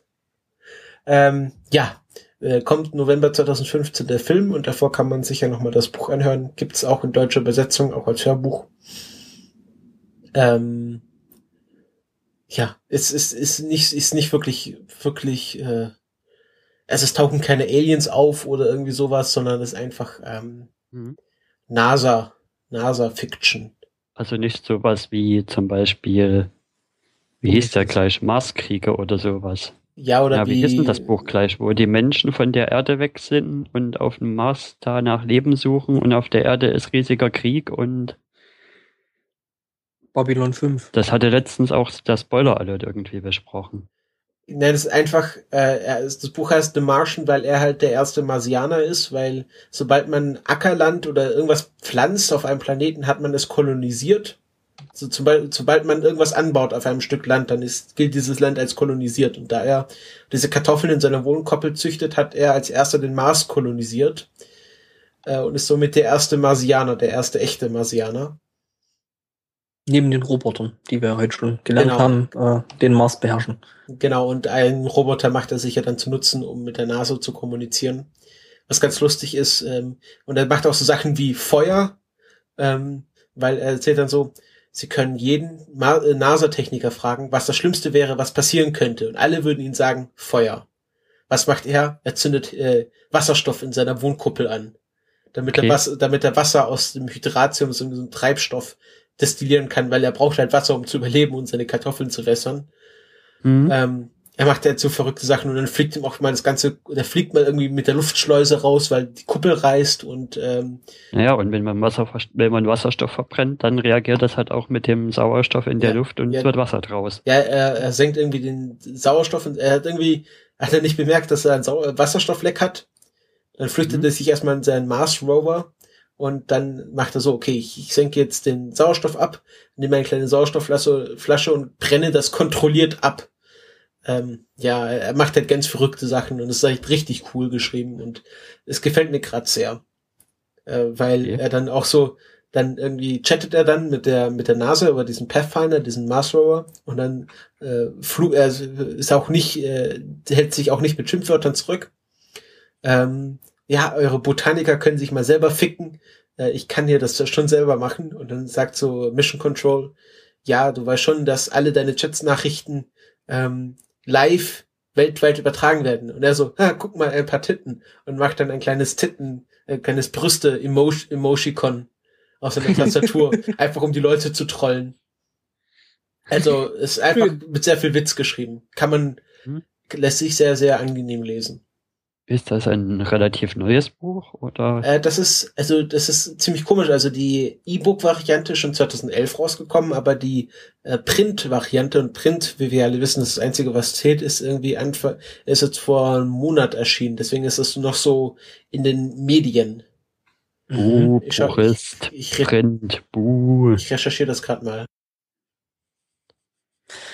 Äh, ja, ist natürlich seltsam, ne, dass das E-Book äh, zeitig rauskommt. Wobei, vielleicht ist es ja einer von den Autoren auch, äh, die das mehr so äh, über den E-Book-Markt halt geschafft haben und dann halt später erst als Print aufgelegt worden sind. Ähm, Also hier steht, es war originally self-published in 2012, mhm. ähm, bevor der Verlag Crown die Rechte dran gekauft hat und es 2014 nochmal neu rausgebracht hat. Also wurde halt erst jetzt, ja, wurde sozusagen erst jetzt entdeckt. Mhm. Das, das Audiobook kam sogar noch vor der Print-Variante raus. Ja, das ist halt bei diesen Selbstpublish-Dingern, ne? Ähm, Das- das ja, Cover- das ist halt, Das Cover ist auch richtig cool, das schicke ich euch gerade mal. Hm?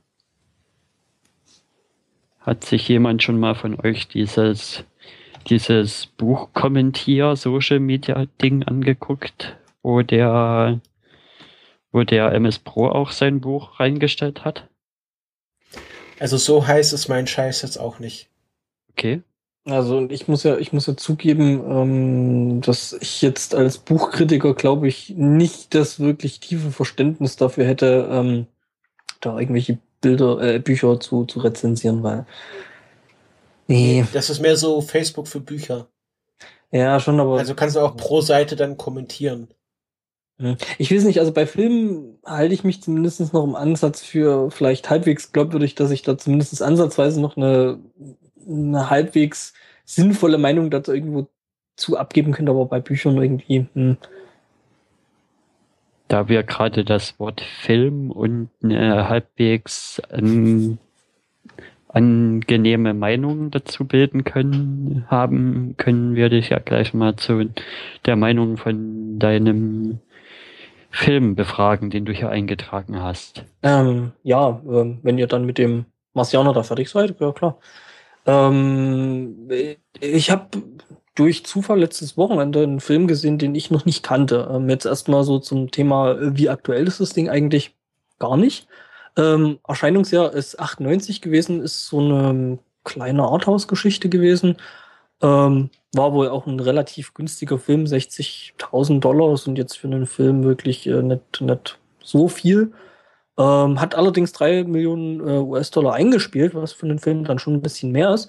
Ähm, ist ein Film von Darren Aronofsky, ähm, also von dem, ähm, ja, sogar Äh, Filmregisseur, ähm, ja klar, natürlich ein Filmregisseur. Und ähm, ja, Darren Aronofsky kennt man, glaube ich, schon ein bisschen so, wahrscheinlich spätestens seit äh, Requiem for Dream. Oder was auch ein ziemlich toller äh, Film von dem ist, ähm, The Fountain.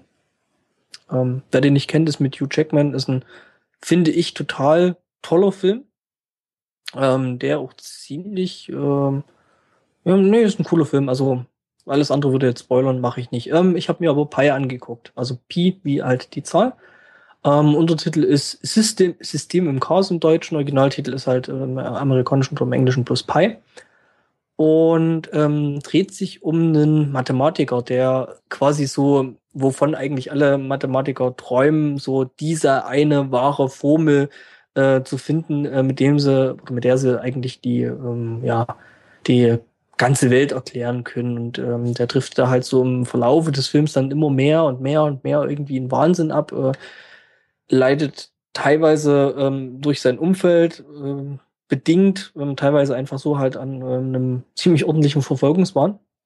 Und ähm, ja, ähm, es ist teilweise ganz, ganz witzig, also ein bisschen putzig gemacht, wenn man sich halt ein bisschen mit Computern auskennt, weil der sich da halt irgendwie einen Computer selber gebaut hat und das ist halt die Überrechenmaschine und die Maschine soll halt dann irgendwie den, den, äh, den, ähm, ja, also die, die, die, die Formel dann richtig berechnen und damit versucht er im Prinzip äh, anhand von irgendwelchen Blättern und, und, und Börsenkursen und teilweise noch der Kabbala, äh, äh also hier dieser jüdischen Schrift da, ähm, ja, da, da irgendwo eben das System zu finden und ist immer ganz kurz davor und dann kommt irgendwie noch eine Software für. Also ist alles ganz wird. Das Coole oder Bemerkenswerte, was ich an dem Film fand, ähm, war, das ganze Ding ist in äh, komplett schwarz-weiß gemacht. Also auch in schwarz-weiß gedreht. Ähm, sah für mich auch ziemlich analog aus, der ganze Kram. Also äh, jetzt nichts irgendwie mit Digitalkameras. Und ich fand den halt von den Bildern her teilweise echt geschickt gemacht und ähm, richtig schön gemacht.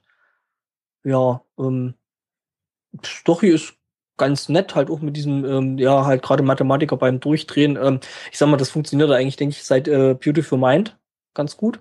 Ähm, geht vielleicht auch so ein bisschen in die, äh, so in die Richtung, aber nicht, nicht ganz so. Also der wird da ähm, teilweise auch ähm, ja wesentlich bildhafter, was äh, dieser ganze, ganze ja, Wahnsinn dann so angeht, äh, in den der, der Hauptdarsteller da langsam reinkleidet. Also ich fand ihn ganz nett, ist ein Film, den kann man sich mal angucken, ist jetzt mit 84 Minuten auch nicht so lang. Ähm, ja, gibt's auch noch irgendwie bei Watch Ever und so. Kann man mal, kann man, denke ich mal, machen. Kann man sich mal mit reinziehen irgendwie. Mhm. Das wäre nämlich auch meine erste Frage gewesen, dass ähm, das klang jetzt alles sehr nach A Beautiful Mind. Also ein Mathematiker, der unter Verfolgungswahn leidet und, und irgendwelche Formeln entdecken will oder Muster. Mhm. Ähm, also es klang jetzt schon sehr danach, wenn du sagst, wann ist Pi erschienen? Ähm, 98. 98, der ist ja wesentlich davor dann erschienen. A Beautiful Mind, wann kommt der? Das weiß ich, also weiß ich. in den 2000ern, glaube ich. Okay. Ähm, und The Beautiful Mind ist ja auch dann mehr ein Biopic als äh, ähm, ja eine Geschichte. Schon ähm, 2001 ist äh, Beautiful Mind mhm. rausgekommen. Ähm, ja, äh, ist vom ganzen Film, vom, vom, also schon mal allein dadurch, ähm, dass der Film halt komplett in, in, in Schwarz-Weiß gemacht ist äh, und in, auf analogem Material gedreht ist, ähm, hat er eine komplett andere Wirkung, finde ich. Ähm, einfach optisch schon mal. Und der, der ist auch ganz anders, wo halt äh, Beautiful Mind da teilweise noch an der Universität spielt und mit diesem ganzen Umfeld ähm, ist der Typ halt schon so durch, dass er sich irgendwo in Chinatown in seiner äh, Wohnung einschließt und die ganze Wohnung im Endeffekt halt zu einem Computer umgebaut hat. Und das ist halt schon, also ist was ganz anderes eigentlich. Also das das einzige Verbindungsstück, was ich da jetzt wirklich mit äh, Beautiful Mind sehen würde, wäre halt wirklich, es ist halt Mathematik. Ja. Ja. Da könnte ich ja mal noch kurz zu Protokoll geben, dass ich letzte Woche, also am Wochenende, auch einen relativ alten Film gesehen habe, zu einem Thema, was wir schon unter den Serien besprochen haben. Da kann ich ja noch kurz erklären dazu, dass dass wenn sich Filme bei mir so eine Woche oder länger als eine Woche rumtragen und ich immer noch mit der Handlung oder einzelne Szenen im Kopf habe, dann, dann ist das immer ein Zeichen, dass das ein guter Film ist. Und das ist bei mir aktuell wieder so mit Fargo. Dass, dass da immer noch Bits aus dem Film und Szenen ständig im Kopf rumschwören. Mhm. Kann ich nochmal vielleicht kurz zu Pi zurückkommen? Ja. Ähm, es gibt auch, äh, also es zieht sich so durch den ganzen Film so kleine Dinge, die, wenn man weiß, worauf man drauf achten muss, ähm, dann hat man da so richtig Spaß mit dem Film, weil ähm, da werden eben solche Sachen wiederholt wie ähm, die Fibonacci-Serie, ähm, was halt einfach eine Zahlenserie ist, äh, eine ziemlich berühmte, aus mhm. der dann der goldene Schnitt hervorgeht und ähm, beziehungsweise andersrum. Ja, ähm, ja, also da hat man dann bei dem Film eigentlich auch relativ viel Spaß. Ja, das klingt mir also auch nach einem Film, den, den man gerne mehrmals sehen möchte, weil man bestimmt bei jedem Gucken wieder neue Sachen noch entdecken kann. Ja, denke ich schon. Ja. Also ist jetzt nichts, nicht, nicht so der übermäßige, riesengroße Klassiker, den wir halt irgendwie jeden, äh, so den wir wirklich äh, jeder mindestens den mal gesehen haben sollte, aber ähm, ist ein netter, netter Film und kann man sich mhm. mal angucken. Okay. Dann können wir ja jetzt mal den Trailer abspielen. Genau, wir machen wieder unsere beliebte Rubrik. Wir schauen Trailer an und reden dazu. Diesmal hoffe ich nicht, dass es auf der Aufnahme landet, dieser Trailer. Ja. Moment, die Traditionsrubrik. Die traditionsreiche Rubrik, äh, wir schauen Trailer an und reden, also machen einen Trailer-Audio-Kommentar. Mhm. Ähm, ja, und wir besprechen dieses Mal den wir besprechen dieses Mal den wahrscheinlich am, am meist erwartetsten Trailer der Welt, nämlich den ersten offiziellen Trailer zu Avengers Age of Ultron. Ähm, ja, der Film kommt nächstes Jahr im Mai raus. Und ähm, das war ein bisschen lustig, der wurde irgendwie im Internet geleakt. Und dann hat äh, Marvel so getwittert, Damn you, Hydra! Und hat ihn dann richtig veröffentlicht, kurz danach. Also kann man vielleicht auch nicht unbedingt so genau sagen, wie viel an dem Leak jetzt wirklich dran gewesen ist. Ja, also ich nehme einfach äh, an, dass sie, dass, dass da irgendjemand äh, zu früh äh, irgendeine Pressemitteilung rausgehauen hat. Und ähm, ja, aber der Trailer ist jetzt draußen und es gibt zwei Versionen. Es gibt einen, wo nur ein bisschen viel geredet wird und ein anderer, wo auch noch eine richtig nette Szene drin ist. Und wir schauen uns den letzteren an. Und ja, ich würde einfach mal sagen, wir fangen an. Äh, ich zähle von drei wieder runter. Drei, zwei, eins, Klick. Ja, wir sehen New York und da ist der Hammer. Ähm, ja, da hocken sie und, und was so Superhelden halt so machen, sie reden miteinander. Tony Stark. Genau, und trinken Bier. Ne? Und Tony, und Tony, Stark versucht den Hammer hochzuheben. Mhm. Was und natürlich nicht geht, der Iron Man Gear an. Ich finde es ja schön, dass, dass sein Iron Man Hand auch kleine Düsen hat. Ja, das, das ist jetzt. Mhm. Und hier Foreshadowing, Foreshadowing. Der Hammer mhm. bewegt sich aber er kriegt's nicht hoch. Was heißt aber, Foreshadowing? Ja, dass, dass er wahrscheinlich doch weiblich wird, oder was? Nein, dass Chris Evans äh, den Hammer bewegen kann. Das heißt also, dass Captain America ihn irgendwann mal mit dem Hammer zuschlägt. Mhm. Äh, ja, Thor kann ihn natürlich hochheben. Ja, logisch, weil er ist ja Thor, ne?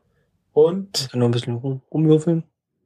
Ich habe die übrigens den, also ich hatte vorher auch den, den Trailer gesehen gehabt und ähm, hatte aber den anderen gesehen gehabt, also wo halt einfach bloß hier aneinander gebastelte äh, Action-Szenen sind. Ja. Ist der Captain America jetzt schon nach der Comic-Vorlage auch? Nein, das sieht, sieht, man doch.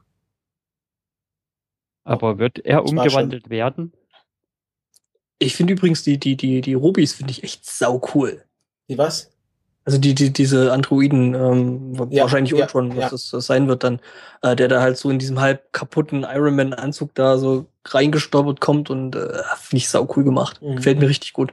Ja. Ähm, ja, also die Comics und die äh, Filme operieren ja unabhängig voneinander. Also man darf jetzt nicht darauf schließen, dass jetzt irgendwas in den Film passiert, nur weil es in den Comics so passiert die sind operieren, die sind ja getrennt mehr oder weniger. Also natürlich versuchen ja. sie da irgendwie eine Konsistenz zu kriegen, aber ähm, dass das Tor weiblich wird, sehe ich da jetzt nicht bis 2019. Aber Komm. ich denke mal für echte Fans, also da haben wir wieder das echte Fans und Modefans-Ding, sind doch schon die Comics mehr Kanon als die Filme, oder? Nö, das, die existieren einfach nebeneinander und jeder hat seine Berechtigung. Also äh, Comic, Comicleser sind ja auch schon dran gewöhnt, dass es mehrere parallel uni existierende Universen gibt. Also es gibt ja zum Beispiel ähm, ich kenne mich da jetzt mehr bei DC aus, da gibt's ja Detective Comics, wo Batman ist und dann äh, gibt's eine andere Comicreihe, wo er mit Robin arbeitet und dann gibt's doch eine Comicreihe, wo Bat Batgirl äh, Protagonistin ist und alle laufen gleichzeitig, also erscheinen gleichzeitig und jedes hat ein anderes, mehr oder weniger anderes Serienuniversum. Ja. Natürlich gibt es bei Marvel diese äh, Ereignisse, also zum Beispiel Infinite Crisis oder Secret Wars, äh, wo in mehreren Comicreihen ein über über ein Handlungsarg ist, also dass zum Beispiel die Cree die äh, Shield infiltrieren, also da gibt schon Ereignisse, aber das ist halt trotzdem mehr oder weniger getrenntere Universen. Also es gibt ja auch ja. Uncanny X-Men und, und die normalen X-Men und X-Men plus plus Avengers also da die Filme haben ihr eigenes Filmuniversum und also das, das Marvel Cinematic Universe, wie man es so schön nennt, und dann gibt es natürlich die Comics.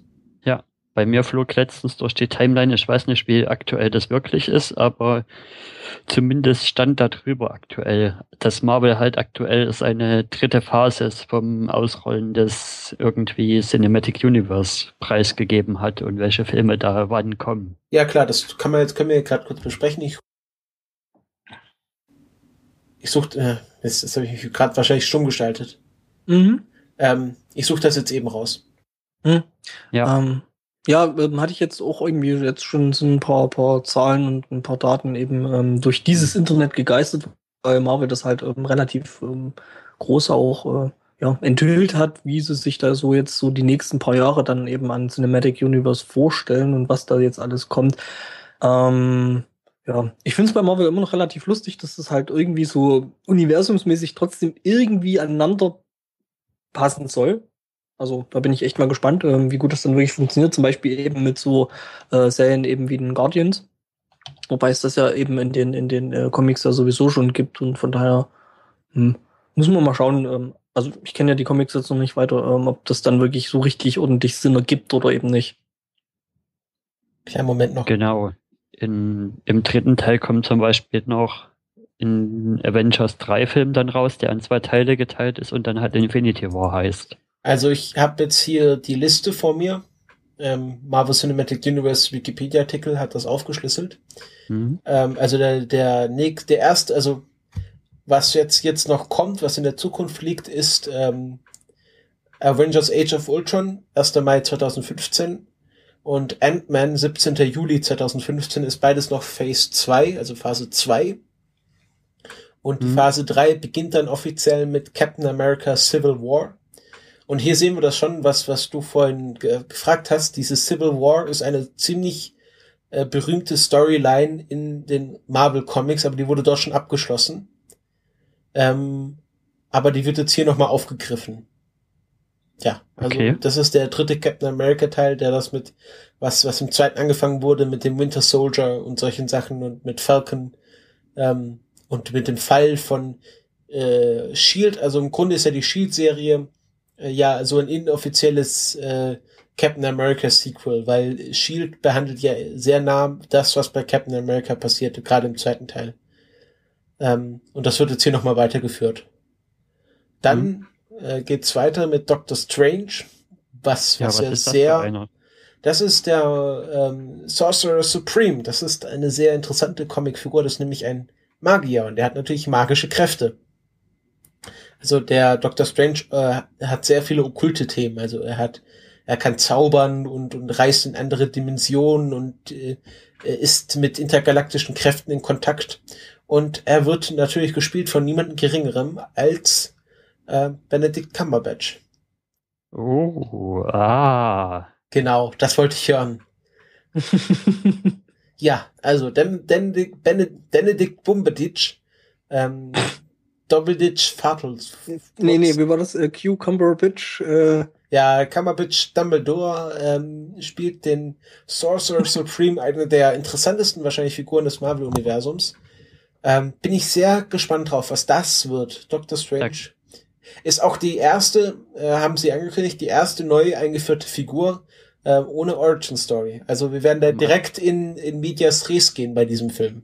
Okay, also nix, wie es dazu gekommen ist und man erfährt wahrscheinlich keine Backstory. Wahrscheinlich schon, aber wir werden nicht in diesen Film einsteigen. Also es wird nicht so wie zum Beispiel bei Captain America oder Iron Man, ganz klassisch wird gezeigt, die Verwandlung von Tony Stark zu Iron Man im ersten Film, sondern wir werden wahrscheinlich äh, Doctor Strange in Aktion erleben und dann in Rückblenden oder in Erzählungen erleben, was aus ihm gemacht wurde. Oder ja, was, was zu dem, wie er zu dem wurde, was er jetzt ist. Aber es wird ja, keine klassische, wir erzählen jetzt die Geschichte von Anfang an. Der Luxus ja. dabei ist halt, äh, den dann die, die, die Serie dabei halt einfach hat, ist, ähm, sie müssen halt nicht jetzt prinzipiell erstmal gleich alles zu Anfang erzählen, weil, ähm, ja. Das Universum ist bekannt. Ach so, das, also das Universum gibt's irgendwo als, ähm, also beziehungsweise den, den Story Arc, äh, ähm, den Das Marvel und ich meine, das Marvel Universum ist ja den, den geneigten Filmgänger schon. Also Leute werden jetzt sich sagen, ja. ah, ich werde mal mit diesem Marvel Universum anfangen. Welchen Film schaue ich mir an? Doctor Strange. Die werden mit mit Iron Man oder mit Hulk anfangen. Also es wird oder einfach vorausgesetzt. Ja, es wird einfach vorausgesetzt, dass man das Marvel Universum schon kennt. Mhm. Ich habe ja ja, Iron Man habe ich so zum Teil geguckt, der hat mir, der hat mich irgendwie abgeschreckt zum Anfang, dieser Tony Stark und und den anderen, den grünen Muskelprotz, habe ich auch nie gesehen. Ich habe halt mit Thor eingestiegen. Okay, also ich fand die Hulk-Filme, fand ich jetzt ehrlich gesagt, ah, nicht so pralle. Die haben mir jetzt auch nicht gefallen. Iron Man war halt so, ja, ist okay. Hm. Aber gut, ich habe halt ich bin, glaube ich, bei, in das Marvel-Universum schon sehr, sehr viel eher mhm. dann eben reingerutscht mit ähm, eben, wo ich mich halt schon äh, so von Kindheitstagen nachher äh, sau drauf gefreut hatte. Das war halt einfach, ähm, na, ja, jetzt eins, was mir, eins, was, ähm, hm? okay, mach du äh, Nee, nee, nee, nee, was schon. Ähm, eins, was mir, mich natürlich noch ein bisschen wundert, ist, warum taucht hier Spider-Man nicht auf? Spider-Man gehört Sony, immer noch. Das darf doch alles nicht wahr sein. Ja, und Sony ist wahrscheinlich gar nicht dazu geneigt, also machen ja jetzt gerade ihre Amazing Spider-Man-Reihe, da kommt jetzt auch noch ein dritter Film raus. Die geben das so schnell nicht her, den Spider-Man. Mhm. Solange sie nicht müssen. Ähm, nee, aber ähm, wo ich mich halt damals schon sau gefreut habe, das waren halt wirklich die X-Men, ähm, weil ich die ja. Comics halt schon von, von, von, von vorher kannte. Gut, ich kann Spider-Man auch, auch schon dieses ähm, Venom-Arc mit, ich habe jetzt diesen Symbionten und bla, ähm, den ich als Comic total geil fand. Ähm, ja, und äh, man hat mich aber halt wirklich über, über äh, die X-Men wirklich damals so saumäßig gefreut. Ja, jetzt kommen Filme und dann habe ich halt Hugh Jackman als, als, als Wolverine gesehen und dachte mir so, ja, passt, habt ihr gut gefunden. Mhm. Ähm, wo es, glaube ich, auch bei dem jetzt momentan sehr, sehr schwierig wäre, da jetzt irgendeinen anderen Schauspieler hinzustellen. Hugh Jackman ist auch sehr investiert in seine Wolverine-Rolle. Mhm. Der, der, will ja, oder forciert ja gerade auch, dass es ein Hulk-Crossover mit ihm gibt. Mhm. Weil ähm, der Hulk, also Wolverine wurde, seine die Origin Story von Wolverine ist ja, dass er erschaffen wurde, oder nee, der erste Auftritt von Wolverine überhaupt war in einem Hulk-Comic, nämlich er sollte den Hulk jagen. Mhm. Deswegen ist die, ist die Geschichte von Hulk und Wolverine so verbunden. Okay. Ah, okay. Ähm, also der, der Hugh Jackman ist also auch darüber hinaus, dass er halt einfach bloß ein Schauspieler ist, halt auch ein, scheinbar, also er, ein Comic-Nerd, also er kennt sich scheinbar wirklich auch mit der Geschichte selber. Er möchte halt, dass es weiterhin Filme gibt, hm. wofür er dann bezahlt wird. Fürstlich, er, er, wird dann bestimmt fürstlich entlohnt für seine äh, Wolverine-Rolle. So, er, er altert ja auch, also er ist, er ist ja nicht hm. Wolverine, er ist ja nur ein Mensch. Muss man hm. immer dran denken. Ähm, ja, dann geht es weiter. Moment, ich wollte nur noch was kurz so. zum obwohl das, das Marvel Cinematic Universe ja an sich jetzt schon ziemlich groß ist und wahrscheinlich wäre, wenn da noch Spider-Man und noch X-Men mit reinkommen würden, würde das wahrscheinlich auch irgendwann ziemlich unübersichtlich werden, oder? Mhm. Ich sag gleich noch was dazu, zu diesen Fill-ins. Also jetzt Mai, jetzt Kalender aufschlagen. Habt ihr, ich hoffe, ihr habt eure Planung bis 2017 abgeschlossen. 5. Mai 2017, Guardians of the Galaxy 2. Ja. Alle hingehen, schön brav ins Kino gehen. Wäre wahrscheinlich eher Aber mir viel zu Da lange. braucht man auch nichts so ungefähr über die Handlung zu wissen. Der das Guardians of the Galaxy hat, hat mit dem ersten Film eine Marke gesetzt, da muss man wahrscheinlich noch nicht mal für Werbung machen, um da, um da Leute ja. reinzukriegen. Ja, schon, aber es dauert mir trotzdem prinzipiell zu lange. Ich habe ja den, den, den, den ersten Teil jetzt erst auch, wie ihr erst neulich gesehen und äh, hätte im Prinzip aus dem Kino raus und direkt einen zweiten gehen ja. wollen. Wir gehen noch weiter in die Zukunft. Marvel Tor- hatte noch irgendwie was getwittert zu Guardians of the Galaxy, dass sie wohl irgendwie noch einen Film von der früher die in diesem Jahr rausgekommen ist oder irgendwas noch überholt hat von den einen von den Besucherzahlen. Ich weiß aber leider nicht mehr, welcher das war. Muss ich nochmal. Wahrscheinlich Frozen als erfolgreichster Film. Kann ich nicht. Ähm, Ich glaube, es Mhm. war Cap M. Ich glaube, es war Captain America Ice Warrior. Snow, äh, Winter Soldier. Winter Soldier. Ja, genau. Captain America Ice Ice, Warriors. Genau, Doctor Who Crossover. ähm, ja, dann, was mir gar nichts sagt, Thor Ragnarök. Also ich weiß, was das Ragnarök ist, aber ich weiß nicht, was das. Das sind halt alles so Namen, die Comicleser natürlich sofort irgendwie das Adrenalin hochschießen lässt, aber mir sagt das nichts. Mhm. Ja, könnte ich mir höchstens vorstellen, dass das dann halt wieder mal so eine Asgard-Story ist, ähm, dass sie da wieder ein bisschen Asgard rumspringen und äh, Klar, ist ein Torfilm. Wo sollen sie Ja. sonst rumspringen? ja, Mhm. wie der Äh, erste Torfilm war auf der Erde. Da sind sie aber auch in Asgard rumgesprungen. Ja, Da waren sie dann bei diesen Eisgiganten oder wie die hießen und das war aber. Das war nicht das war Asgard. Thor. Ja, aber es war nicht Asgard. Das war die äh, Eisgigantenwelt. Ach so, ja, Asgard ist ja bloß das eine Teil davon. mhm, Ja. genau. Gut, kann ich zu nicht sagen. Wisst ihr Näheres zu Thor Ragnarök wahrscheinlich auch nicht. Nicht wirklich. Nee. Also ich glaube, wenn, also du steckst von uns dreien, glaube ich, in diesem ganzen Comic-Universum noch am weitesten drin. Dann jetzt äh, zu dieser Sache mit Spider-Man. Black Panther. 3. November Mhm, hab ich auch gelesen. Äh, wird vermutet, dass das quasi der Ersatz bei den Avengers für Spider-Man wird. Weil Spider-Man ist ja eigentlich ein vollwertiges Avengers-Mitglied. Ähm, und dass das jetzt Black Panther wird. Okay. Ja, ist, ist auch ein, ein berühmter Superheld, ist, ist ja, kann ich. Also gibt's und- wohl auch Avengers Comics, wo Spider-Man damit beim Team Ja, auf dabei- jeden Fall. Also Avengers Comics sind eh immer sehr, sehr überladen. Da tauchen immer gleich alle auf. Mhm. Äh, Ähm, es gibt ja, es gibt ja auch ähm, X-Men-Stories, wo dann zum Beispiel Spider-Man einfach mal mit ähm, auftrifft. Also Ja, Spider-Man hängt da irgendwie so, sowieso überall immer wieder mal ein Hm. bisschen mit drin. Also Spider-Man ist auch einer der erfolgreichsten. Also Spider-Man ist einer der Sachen, wo es jedes Jahr, also seit seit äh, Entstehung von Spider-Man war Spider-Man immer Kassenschlager.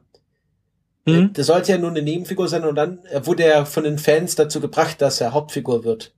Ja, stimmt, war dann irgend so was hier mit, ja, mach da mal einen Spinnemann und Genau. Der Stan Lee hat gesagt, ich brauche ich brauche jetzt irgendwie noch so ein Viech, so ein Mensch mit irgendwelchen Eigenschaften. Oh, was krabbelt da neben mir in der Wand? Oh, der Spinnemann. Dann hat der Mhm. Zeichner gesagt, du, ich, ich brauche jemanden mit Spinnenkräften. Klar, mache ich dir. Und dann fanden die, die Fans so toll, dass, dass er jetzt ähm, seit, seit über 50 Jahren eigentlich das Marvel-Aushängeschild Nummer eins ist, ne? ja, Kassenschlager einfach in den Comics Mhm. ist. Also jeder kennt Spider-Man, auch die Leute, die sich nicht mit Comics beschäftigen. Wissen, was für eine, was für eine Art ist, Held ist eigentlich dieser Black Panther dann? Das ist so ein, der hat so, so Tribal Sachen, also so, so Schwarzafrika. Okay. Kann ich jetzt Also nicht, geht dann, nicht so viel sagen, aber es ist halt so, so, so ein, ein, so ein Krieger, so ein afrikanischer Kriegertyp. Also nicht so ein düster Held, nicht so eine Art Batman oder sowas. äh, also ich gucke mir gerade die Bilder an. Also geht Ist schon, schon, ist schon sehr, ich würde mir sagen, von, vom Aussehen her geht's mehr Richtung Catwoman. Also so Aber Panther, mal- wie ein Panther sich bewegt, das ist ja auch sehr ähnlich zu einer Katze. Ich habe da übrigens gerade einen schönen Vergleich gefunden. Ähm, ich meine, der Typ heißt Black Panther. Schon etwas düsterer. Hm? Nö, das ist äh, schon, schon auffällig. Äh, wenn ich jetzt gerade noch schaffe, mein Skype-Fenster hier aufzukriegen. Also es gibt schon Parallelen, wie zum Beispiel spitze Ohren. Also so zu, zu Richtung Batman. Das Kostüm, was du gerade siehst, ist aber nur Concept Art. nee, nee, ich habe was anderes. Ich habe da So. wirklich so ein, so ein ähm, Ding da. Ah, okay. Ich habe es gerade mal in den Chat geworfen. Ja. Also der hat irgendwie, der, der, der hat für mich so vom reinen Aussehen her, ist das irgendwie so ein bisschen eine Mischung aus Batman und Spawn. So auf den ersten Blick. Ja. Also, ja, also ich, soweit ich weiß, halt, soweit ich weiß, ist das halt so ein ähm, so Af African Heritage Charakter. Okay. Ja, halt also so Richtung Black Panther Party, äh, was es ja bei den Amis. Ja, die, die, diese militante schwarze Partei. Mhm, Genau. genau. So, nach Black Panther kommt dann Avengers Infinity War Part 1 und dann noch später Part 2. Ja, genau. Also da wird's dann Part, wahrscheinlich, das wird dann wahrscheinlich den Story Arc um die Infinity Gems beenden, oder? genau, das ist der Teil, also wahrscheinlich Part 1 wird äh, auf der Erde spielen, also äh, Thanos hat äh, Thanos gegen die Avengers, also das, was, was am meisten erwartet wird in diesem Cinematic Universe, oder schon, schon quasi seit, seit äh, Phase 1 aufgebaut wird, wird ja auf, auf diese Konfrontation hingespielt. Äh, wird in zwei Teile aufgeteilt, was ich eigentlich auch gut finde, weil da kommen ja alle dann zusammen. Also auch die ganze Guardians of the Galaxy Truppe. Die Guardians springen da also auch mit dann drin rum. Natürlich, wenn es um Thanos geht, ist er ein intergalaktischer Charakter. Mehr Guardians für alle. Genau. Yay. Und dazwischen, also zwischen Avengers 1 und 2, kommen noch zwei Filme raus, weil es reicht ja nicht, wenn wir nur Avengers machen, nämlich Captain Marvel. Also der erste weibliche Featurefilm ist Juli 2018, was nach äh, Wonder Woman ist. Also alle sagen so, ah, äh, DC traut sich ja nichts, haben ja bisher nur einen weiblichen Hauptcharakter, aber Wonder Woman kommt vor Captain Marvel raus. Okay. Ähm, also ich würde jetzt so die Catwoman eigentlich auch schon als Hauptcharakter, wenn auch als Villain, aber ähm, Catwoman ist aber nicht, ist aber nicht, äh, hat kein, nicht Marvel. Hatte ist kein. DC, doch hat er, äh, ja,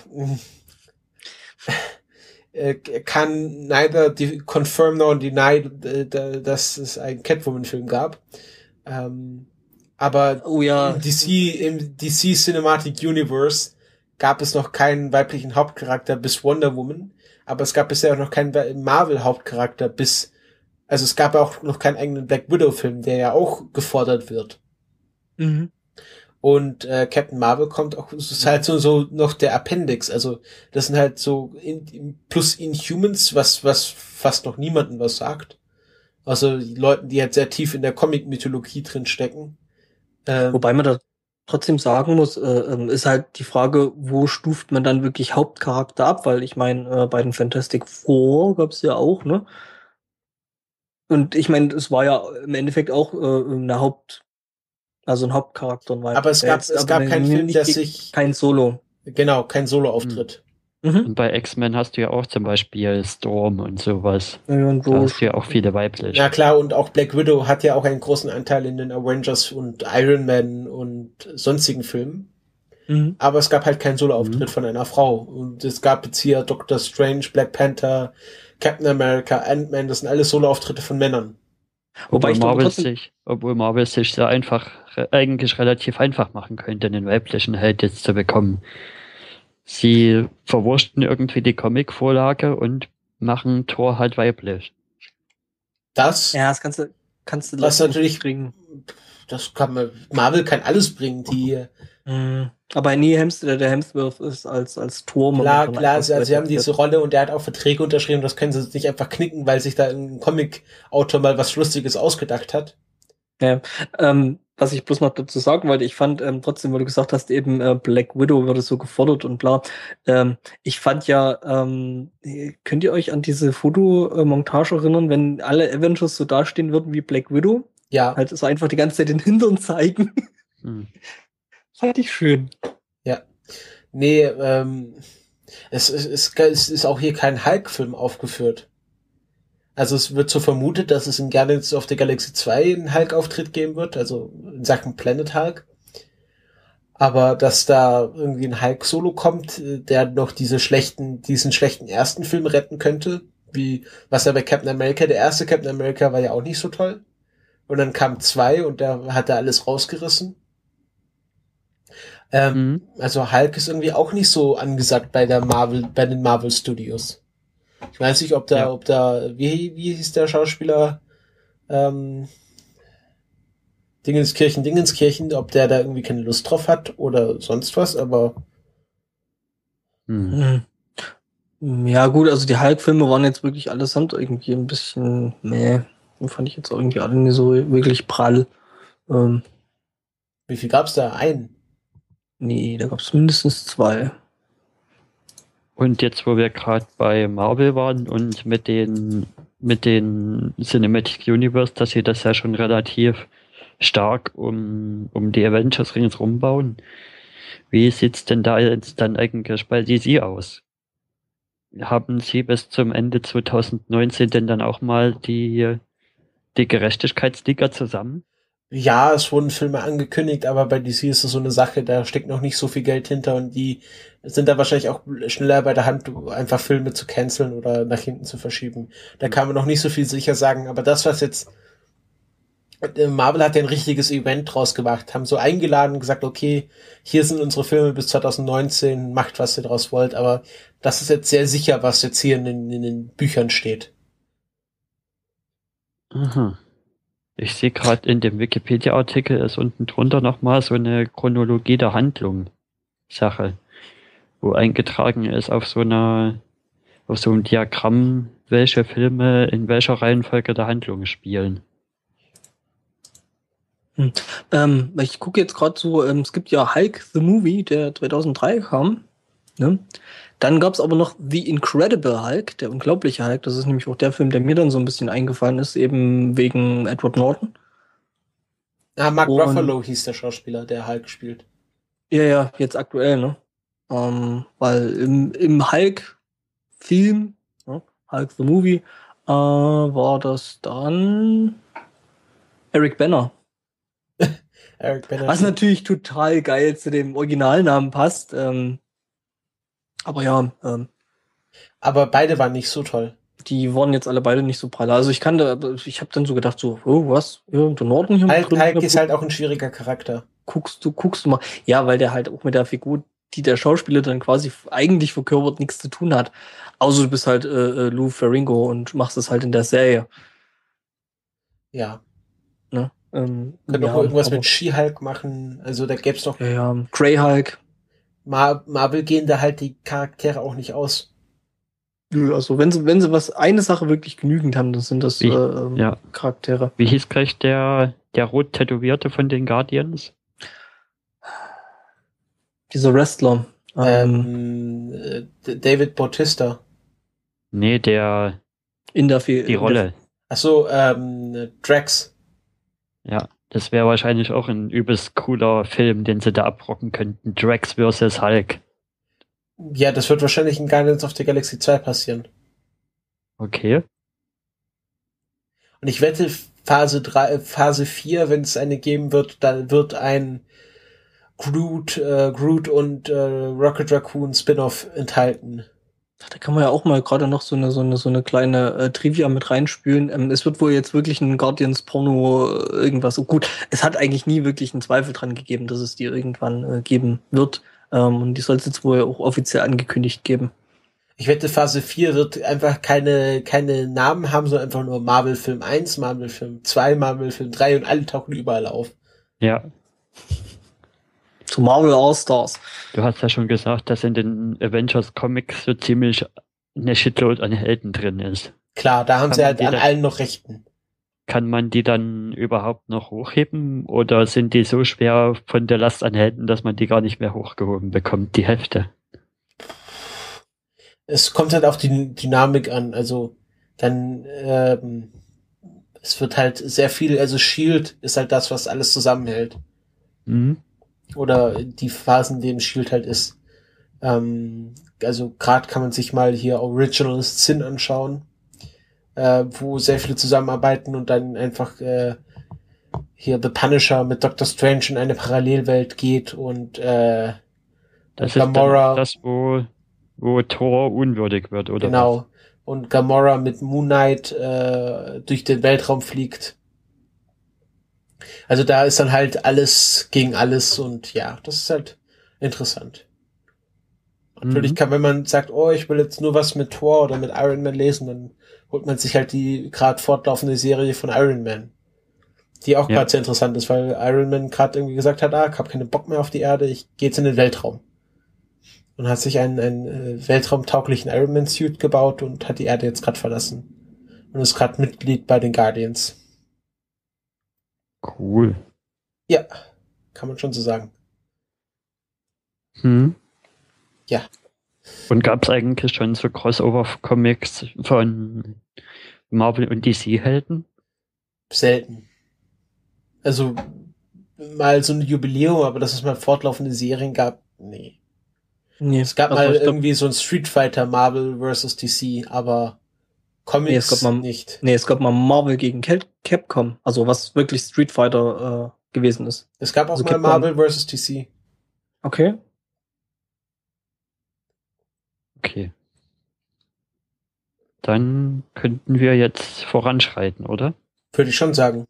Ja, dann schreiten wir voran und kommen jetzt in der Wissenschaftsecke an. In der Wissenschaftsecke, wo sich ein Stefan versteckt hat mit, mit explodierenden Raketen. Was ist da passiert, Stefan? Ähm, ja, und zwar ähm, hat es jetzt in den vergangenen Tagen eigentlich sogar ähm, zwei ähm, größere Ereignisse eben dahingehend ähm, gegeben.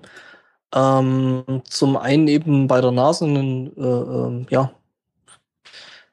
sch schiefgegangener ähm, Antares-Start. Also Antares ist jetzt erstmal prinzipiell eben eine Trägerrakete, beziehungsweise also ja, also es sollte ähm, die Weltraumsonde Cygnus, also was heißt äh, Weltraumsonde ist eigentlich auch falsch, weil Cygnus ist eigentlich ein Modul, ähm, was die ISS mit was sie halt so zum Leben brauchen, äh, äh, versorgen soll. Also sprich, da wird wohl, ja, da wird Wasser gebracht und ähm, da wird dreckige Wäsche abgeholt. Ja, auch sowas brauchen Raumfahrer. Und ähm, das soll ja nur jetzt mittlerweile schon eine ganze Weile lang ähm, eben komplett auto oder mehr oder weniger automatisch gehen. Also jetzt auf jeden Fall schon mal unbemannt. Ähm, und so ein Ding, also was eben, wo Cygnus eben eine dieser äh, Fähren ist, ähm, ja, ähm, ist am 27. Oktober versucht ähm, zu starten ähm, und die sind so kurz nach dem Start, ähm, ja, ist das Ding halt hochgegangen. Dachte ich mir so an erster Stelle so, hm, ja, ich meine, ähm, das hat es ja so ähnlich schon mal gegeben ähm, und ja, es ist halt immer noch Rocket Science. Also es ist immer noch nicht wirklich einfach und sicher, ähm, irgendwelche Sachen in den Weltraum zu schießen.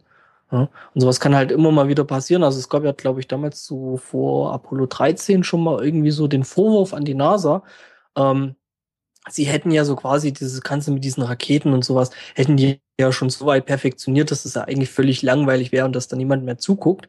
Äh, und ja, wir erinnern uns ja an den, an den äh, doch relativ guten Film und relativ realitätsnahen Film ähm, Apollo 13. Und es ist ja wirklich alles passiert.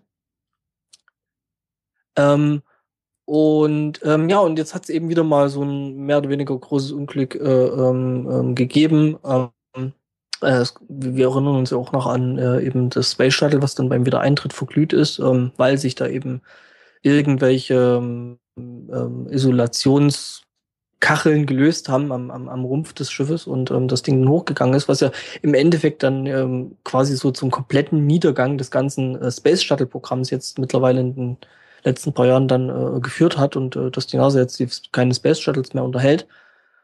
Mhm. Ja, und äh, jedenfalls sind wir jetzt wieder bei der ISS und ähm, ja, da ist äh, eine dieser ähm, Antares-Raketen da hochgegangen, weil, ähm, also was schon ein bisschen merkwürdig ist, weil ähm, die haben da wirklich allen Ernstes ähm, 50 oder 60 Jahre alte Drei äh, äh, Triebwerke benutzt, wo man sich dann so denkt, so, wow, sind wir da jetzt nicht weiter? Ähm, ja, scheinbar nicht. Scheinbar funktionieren die Dinger halt äh, da immer noch ganz gut oder auch eben nicht, wie wir jetzt ja auch gesehen haben. Und ja, Christopher? Ähm, es gibt noch, ich habe noch einen sehr interessanten Artikel gelesen. Ich weiß nicht, ob das hier eine geplante Sprengung war oder nicht. Also es gibt ja dann immer diesen Abbruchknopf, äh, Mhm. dass man lieber die Rakete explodieren lässt, als zur Seite kippen oder Mhm. irgendwie auf, auf Menschen. Ähm, Ja, ja, das Ding, das Ding ist halt, dass du dann halt ab einem gewissen Punkt einfach nicht mehr kontrollieren kannst, wo das Ding dann hinfliegt und das Ding macht halt irgendwie mal äh, äh, zigtausend Tonnen Schub in Richtung X und das macht's halt. in Richtung Menschenmenge, das ist äh, dann ein äh, schlechtere PR, als wenn die Rakete einfach so explodiert. Und Mhm. wie sie das äh, entscheiden, dass man kann dann nämlich kein Radar oder kein äh, elektronisches Erfassungssystem einbauen, weil die Rakete noch zu nah am Boden ist, um das irgendwie zu erkennen. Mhm. Deshalb es sind das zwei Leute in einem Holzverschlag mit Drähten, die dann anhand dieser Drähten entscheiden, okay, die Rakete weicht von ihrem vorgeschriebenen Kurs so viel von diesem Draht, von diesem Maschendraht ab. Wir geben äh, Meldung an Mission Control, Rakete sprengen und rennen ganz schnell weg. Und das ist das System, wie die NASA ermittelt, ob sie die Rakete sprengen muss oder nicht. Also Okay. ich glaube ja, dass es nicht mehr ganz so ist, weil äh, Doch, das, das ist aktuell so. Das haben die, machen die immer noch so. okay. Das ist also. Das Weil da kein also elektronisches Erfassungssystem in dieser kurzen Zeit, äh, in dieser Höhe funktioniert. Okay, das ist schon interessant. Vor allem, dass sie dann noch in irgendeinem Holzverschlag sitzen. Ich habe auch bei diesem Buch The Martian gelernt, dass es eine Safe äh, Safe Abortion Distanz gibt. Also es gibt eine Distanz, mhm. äh, wenn diese Rakete überschritten hat, dann kann man sie sicher in den Atlantik mhm. stürzen lassen. Ja, ja. Obwohl das in Virginia wahrscheinlich nicht so ist. Also in Virginia ist ja nicht so der. Wo ist denn da sag mal so. Ach so, das ist da, ah, okay. Ja, okay, also es gibt dann eine sichere Abbruchdistanz. Ja, ja. Aber wenn ähm, die, halt gibt's auf jeden Fall. noch nicht unterschritten ist, dann muss die Rakete bei irgendwelchen Fehlfunktionen gesprengt werden. Ja, das genau. ist also mal wirklich ein sinnvoller Einsatz für Selbstzerstörungsknöpfe, weil ich habe das bisher nie mhm. verstanden, warum zum Beispiel in irgendwelchen Filmen die Bösewichte in ihren geheimen Verstecken immer einen Selbstzerstörungsknopf drin haben. Ja, bevor du halt die Enterprise auf irgendeinen bewohnten Planeten abstürzen lässt, äh, springst du die so halt. Genau, so legst du das Ding ja. halt ein. Oder den, den, den Romulanern in die Hände fallen lässt. Ja, mhm. oder bevor du vielleicht noch die Prime Directive verletzt. Nee, die ist in, in, in Star Trek-Filmen so oft verletzt worden. Ähm, aber das ist ein anderes Universum. Ähm, nee, aber äh, ja, und äh, also ich. Ja, ne? nee, äh, ob das Ding jetzt wirklich gesprengt worden ist oder äh, sich selbst irgendwo zerlegt hat, bin ich mir jetzt gerade auch nicht ganz sicher. Jedenfalls ist es halt so, es ist halt immer noch Rocket Science. Ähm, was in den letzten Jahren sich geändert hat, ist, ähm, dass da eigentlich mehr und mehr, zumindest in der westlichen Welt, ähm, so der Trend von, also das ist jetzt irgendwie eine Regierungsstelle, die halt da äh, irgendwie groß Weltraumforschung betreibt, ähm, zu, ja, das sind halt alles irgendwie äh, Privatunternehmen. Ähm, das hat sich schon verändert, weil früher war es halt so die NASA und halt in unserem Fall halt DLR und ESA und ähm, der Russe ja, also die haben mhm. wahrscheinlich dann auch irgendwie einen Namen für ihr äh, Weltraumprogramm gehabt. Also Soyuz zum Beispiel war ja so ein großes Weltraumprogramm in, in, in Russland. Das ist eine Rakete, die damit fliegen die immer noch. Nee, Soyuz äh, war eine Weltraumkapsel. Ja, damit. Soyuz, Soyuz waren die ersten Kapseln, die an der äh, Mir angedockt sind. Ja, mit den Soyuz-Kapseln, da fliegen die jetzt auch ja. noch, also die, die Amis, die können keine Menschen mehr zur ISS. Nee, nee, wir haben ja, haben ja keine, haben ja keine Space Shuttles mehr. Obwohl, was ich, was ich gehört habe, ähm, sie haben doch jetzt angekündigt, dass sie ein neues Space Shuttle bauen wollen. Würde mich nicht, nicht, nicht wundern, weil ähm, sich ähm, Amerika da, also die NASA halt einfach sehr, sehr abhängig, obwohl das eigentlich eh Bullshit ist, weil die hängen da eh sowieso alle so weit zusammen auf dem Ding, auf der ISS. Ähm, ja, aber ich denke, das ist ähm, auch so ein, so ein reines Jahr, wir haben es halt und wir können halt wieder so ein Ding basteln, ähm, Projekt. Es ist schade, dass es, also Space Shuttle, denke ich auch, was jetzt so Weltraumforschung ähm, angeht, fehlt. Hm. Ne? So ein, einfach als, als, als, als Fahrzeug. Ähm, ja, und jedenfalls ähm, ist es halt jetzt so, ähm, dass es eben sehr, sehr viele, ja, mehr oder weniger äh, äh, private Approaches, also private äh, Projekte gibt, die dann sich halt auch mit Raumfahrt befassen. Entweder halt äh, im Schlepptau von diesen großen äh, Weltraumorganisationen wie ESA, DLR oder der NASA. Mhm. Oder aber es gibt dann noch ähm, Virgin Galactic. Galactic Galactics, Galactics heißen die, Virgin Galactics, ähm, was von äh, Sir Richard Branson, ähm, der ähm, doch mit einem Musiklabel irgendwann mal sehr, sehr erfolgreich war und mit einer Fluglinie mal sehr, sehr erfolgreich war. Und ich glaube, so aus den Anfangstagen von Microsoft, glaube ich, rausgegangen ist, mit einem ziemlichen Haufen an Kohle. Ähm, und jedenfalls, ähm, der hat ich glaub, eben dieses Google, nicht Microsoft. Google? Ich dachte, es wäre Microsoft gewesen. Ist ich egal. Mal, der, der haben doch diese SpaceX äh, hm? Äh, Preis das, das, gewonnen. War, das, war, ja, das war ja der Preis, der war ja ausgeschrieben. Der war ja, ja das, hat, das hat Google gewonnen. Oder hat den Google ausgeschrieben? Den hat Google, glaube ich, ausgeschrieben und äh, ah, okay. ähm, eben das Spaceship One, also was quasi so die erste Iteration aus dieser Virgin Galactic gewesen ist, ähm, hat quasi den Preis eingestrichen. So rum war meiner Meinung nach die ganze Geschichte. Ja, kann sein. Ähm, genau.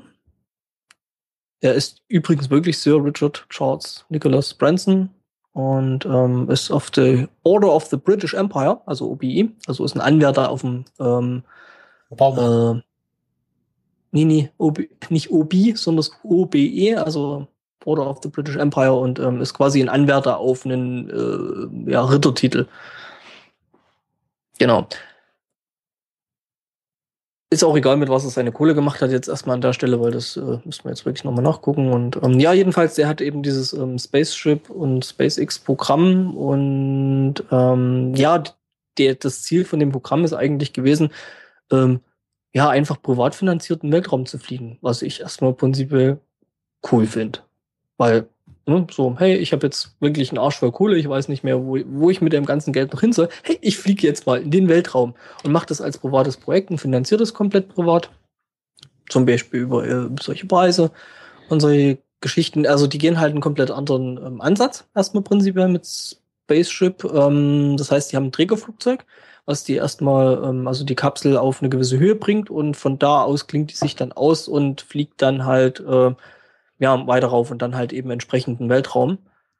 Ähm, was so auch so die ersten, glaube ich, von US-Militär so die, die äh, Flüge da so in die Richtung gegangen sind. Also das heißt, ähm, wo hingst du in seinem kleinen Kasten?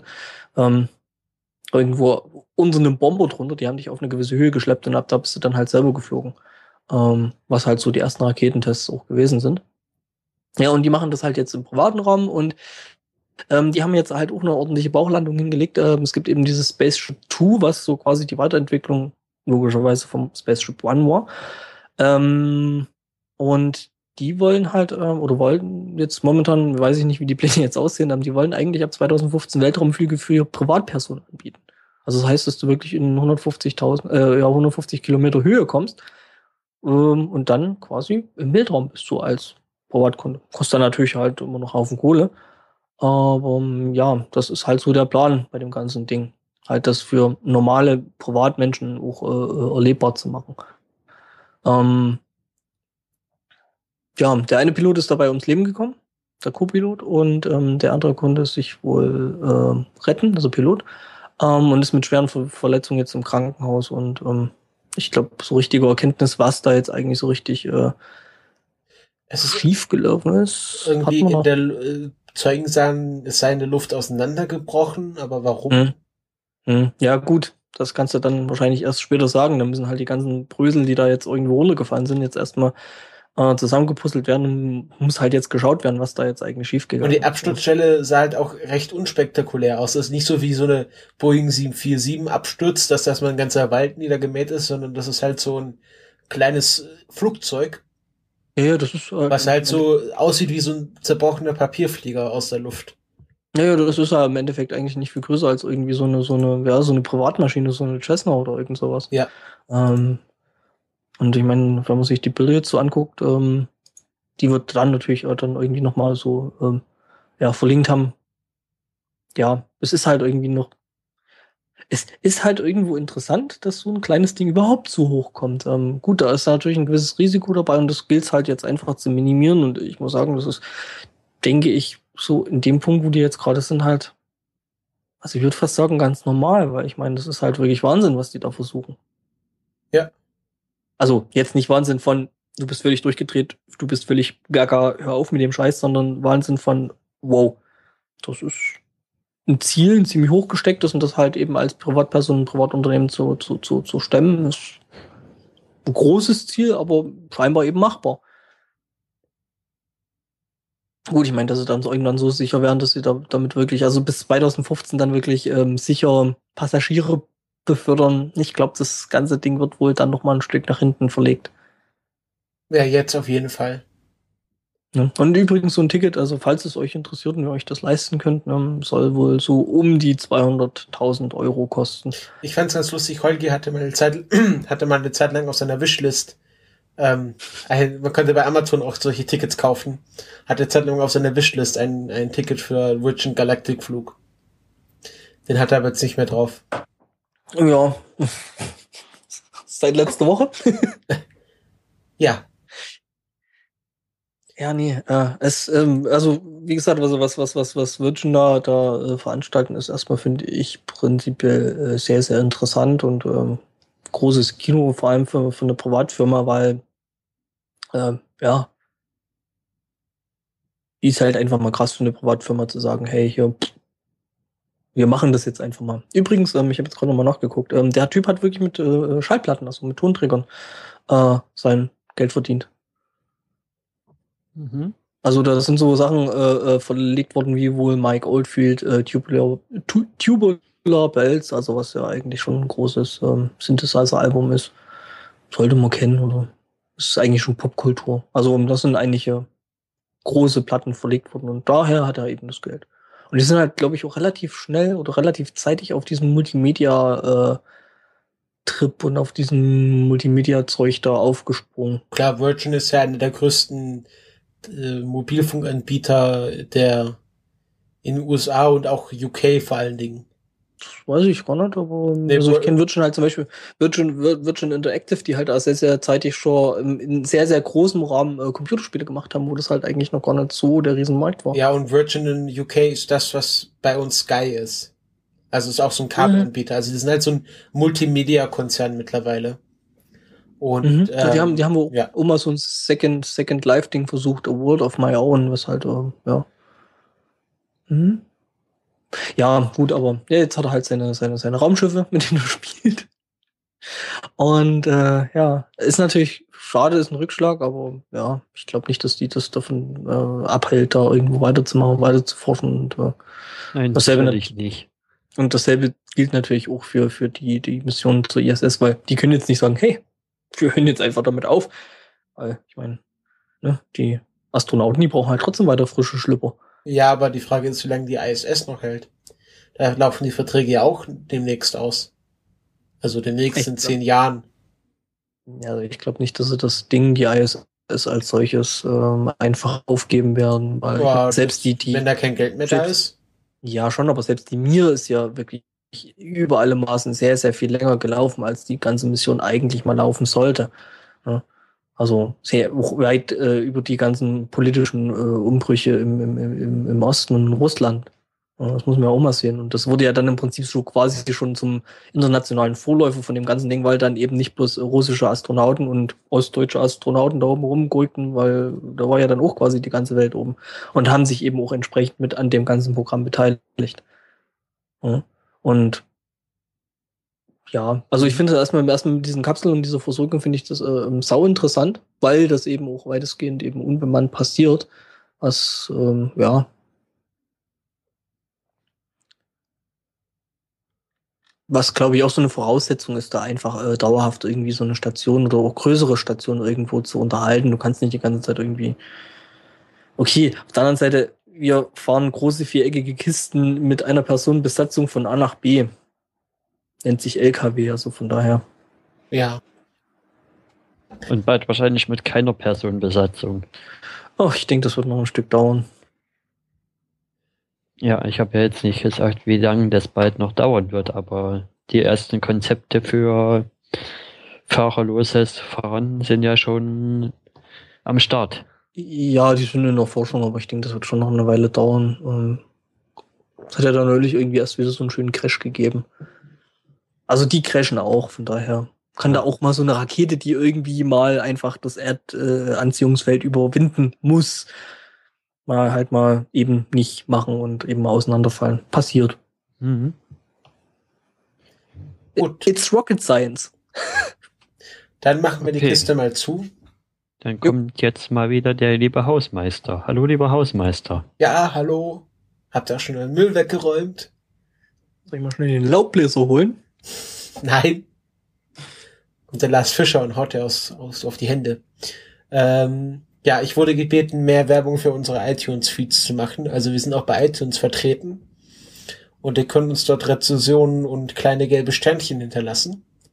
Ähm, ja, das wäre sehr freundlich, wenn ihr da mal äh, uns bewerten könntet.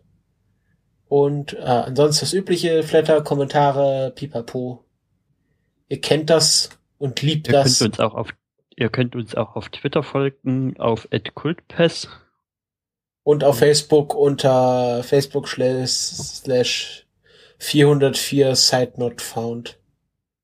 Ja, genau. Ähm, und ähm, ich hätte übrigens auch immer noch ganz gerne ein blaues Häkchen auf Twitter. Genau, der, also liebe äh, Twitter-CEOs, falls ihr das hört, der Angbor möchte geblauhakt werden.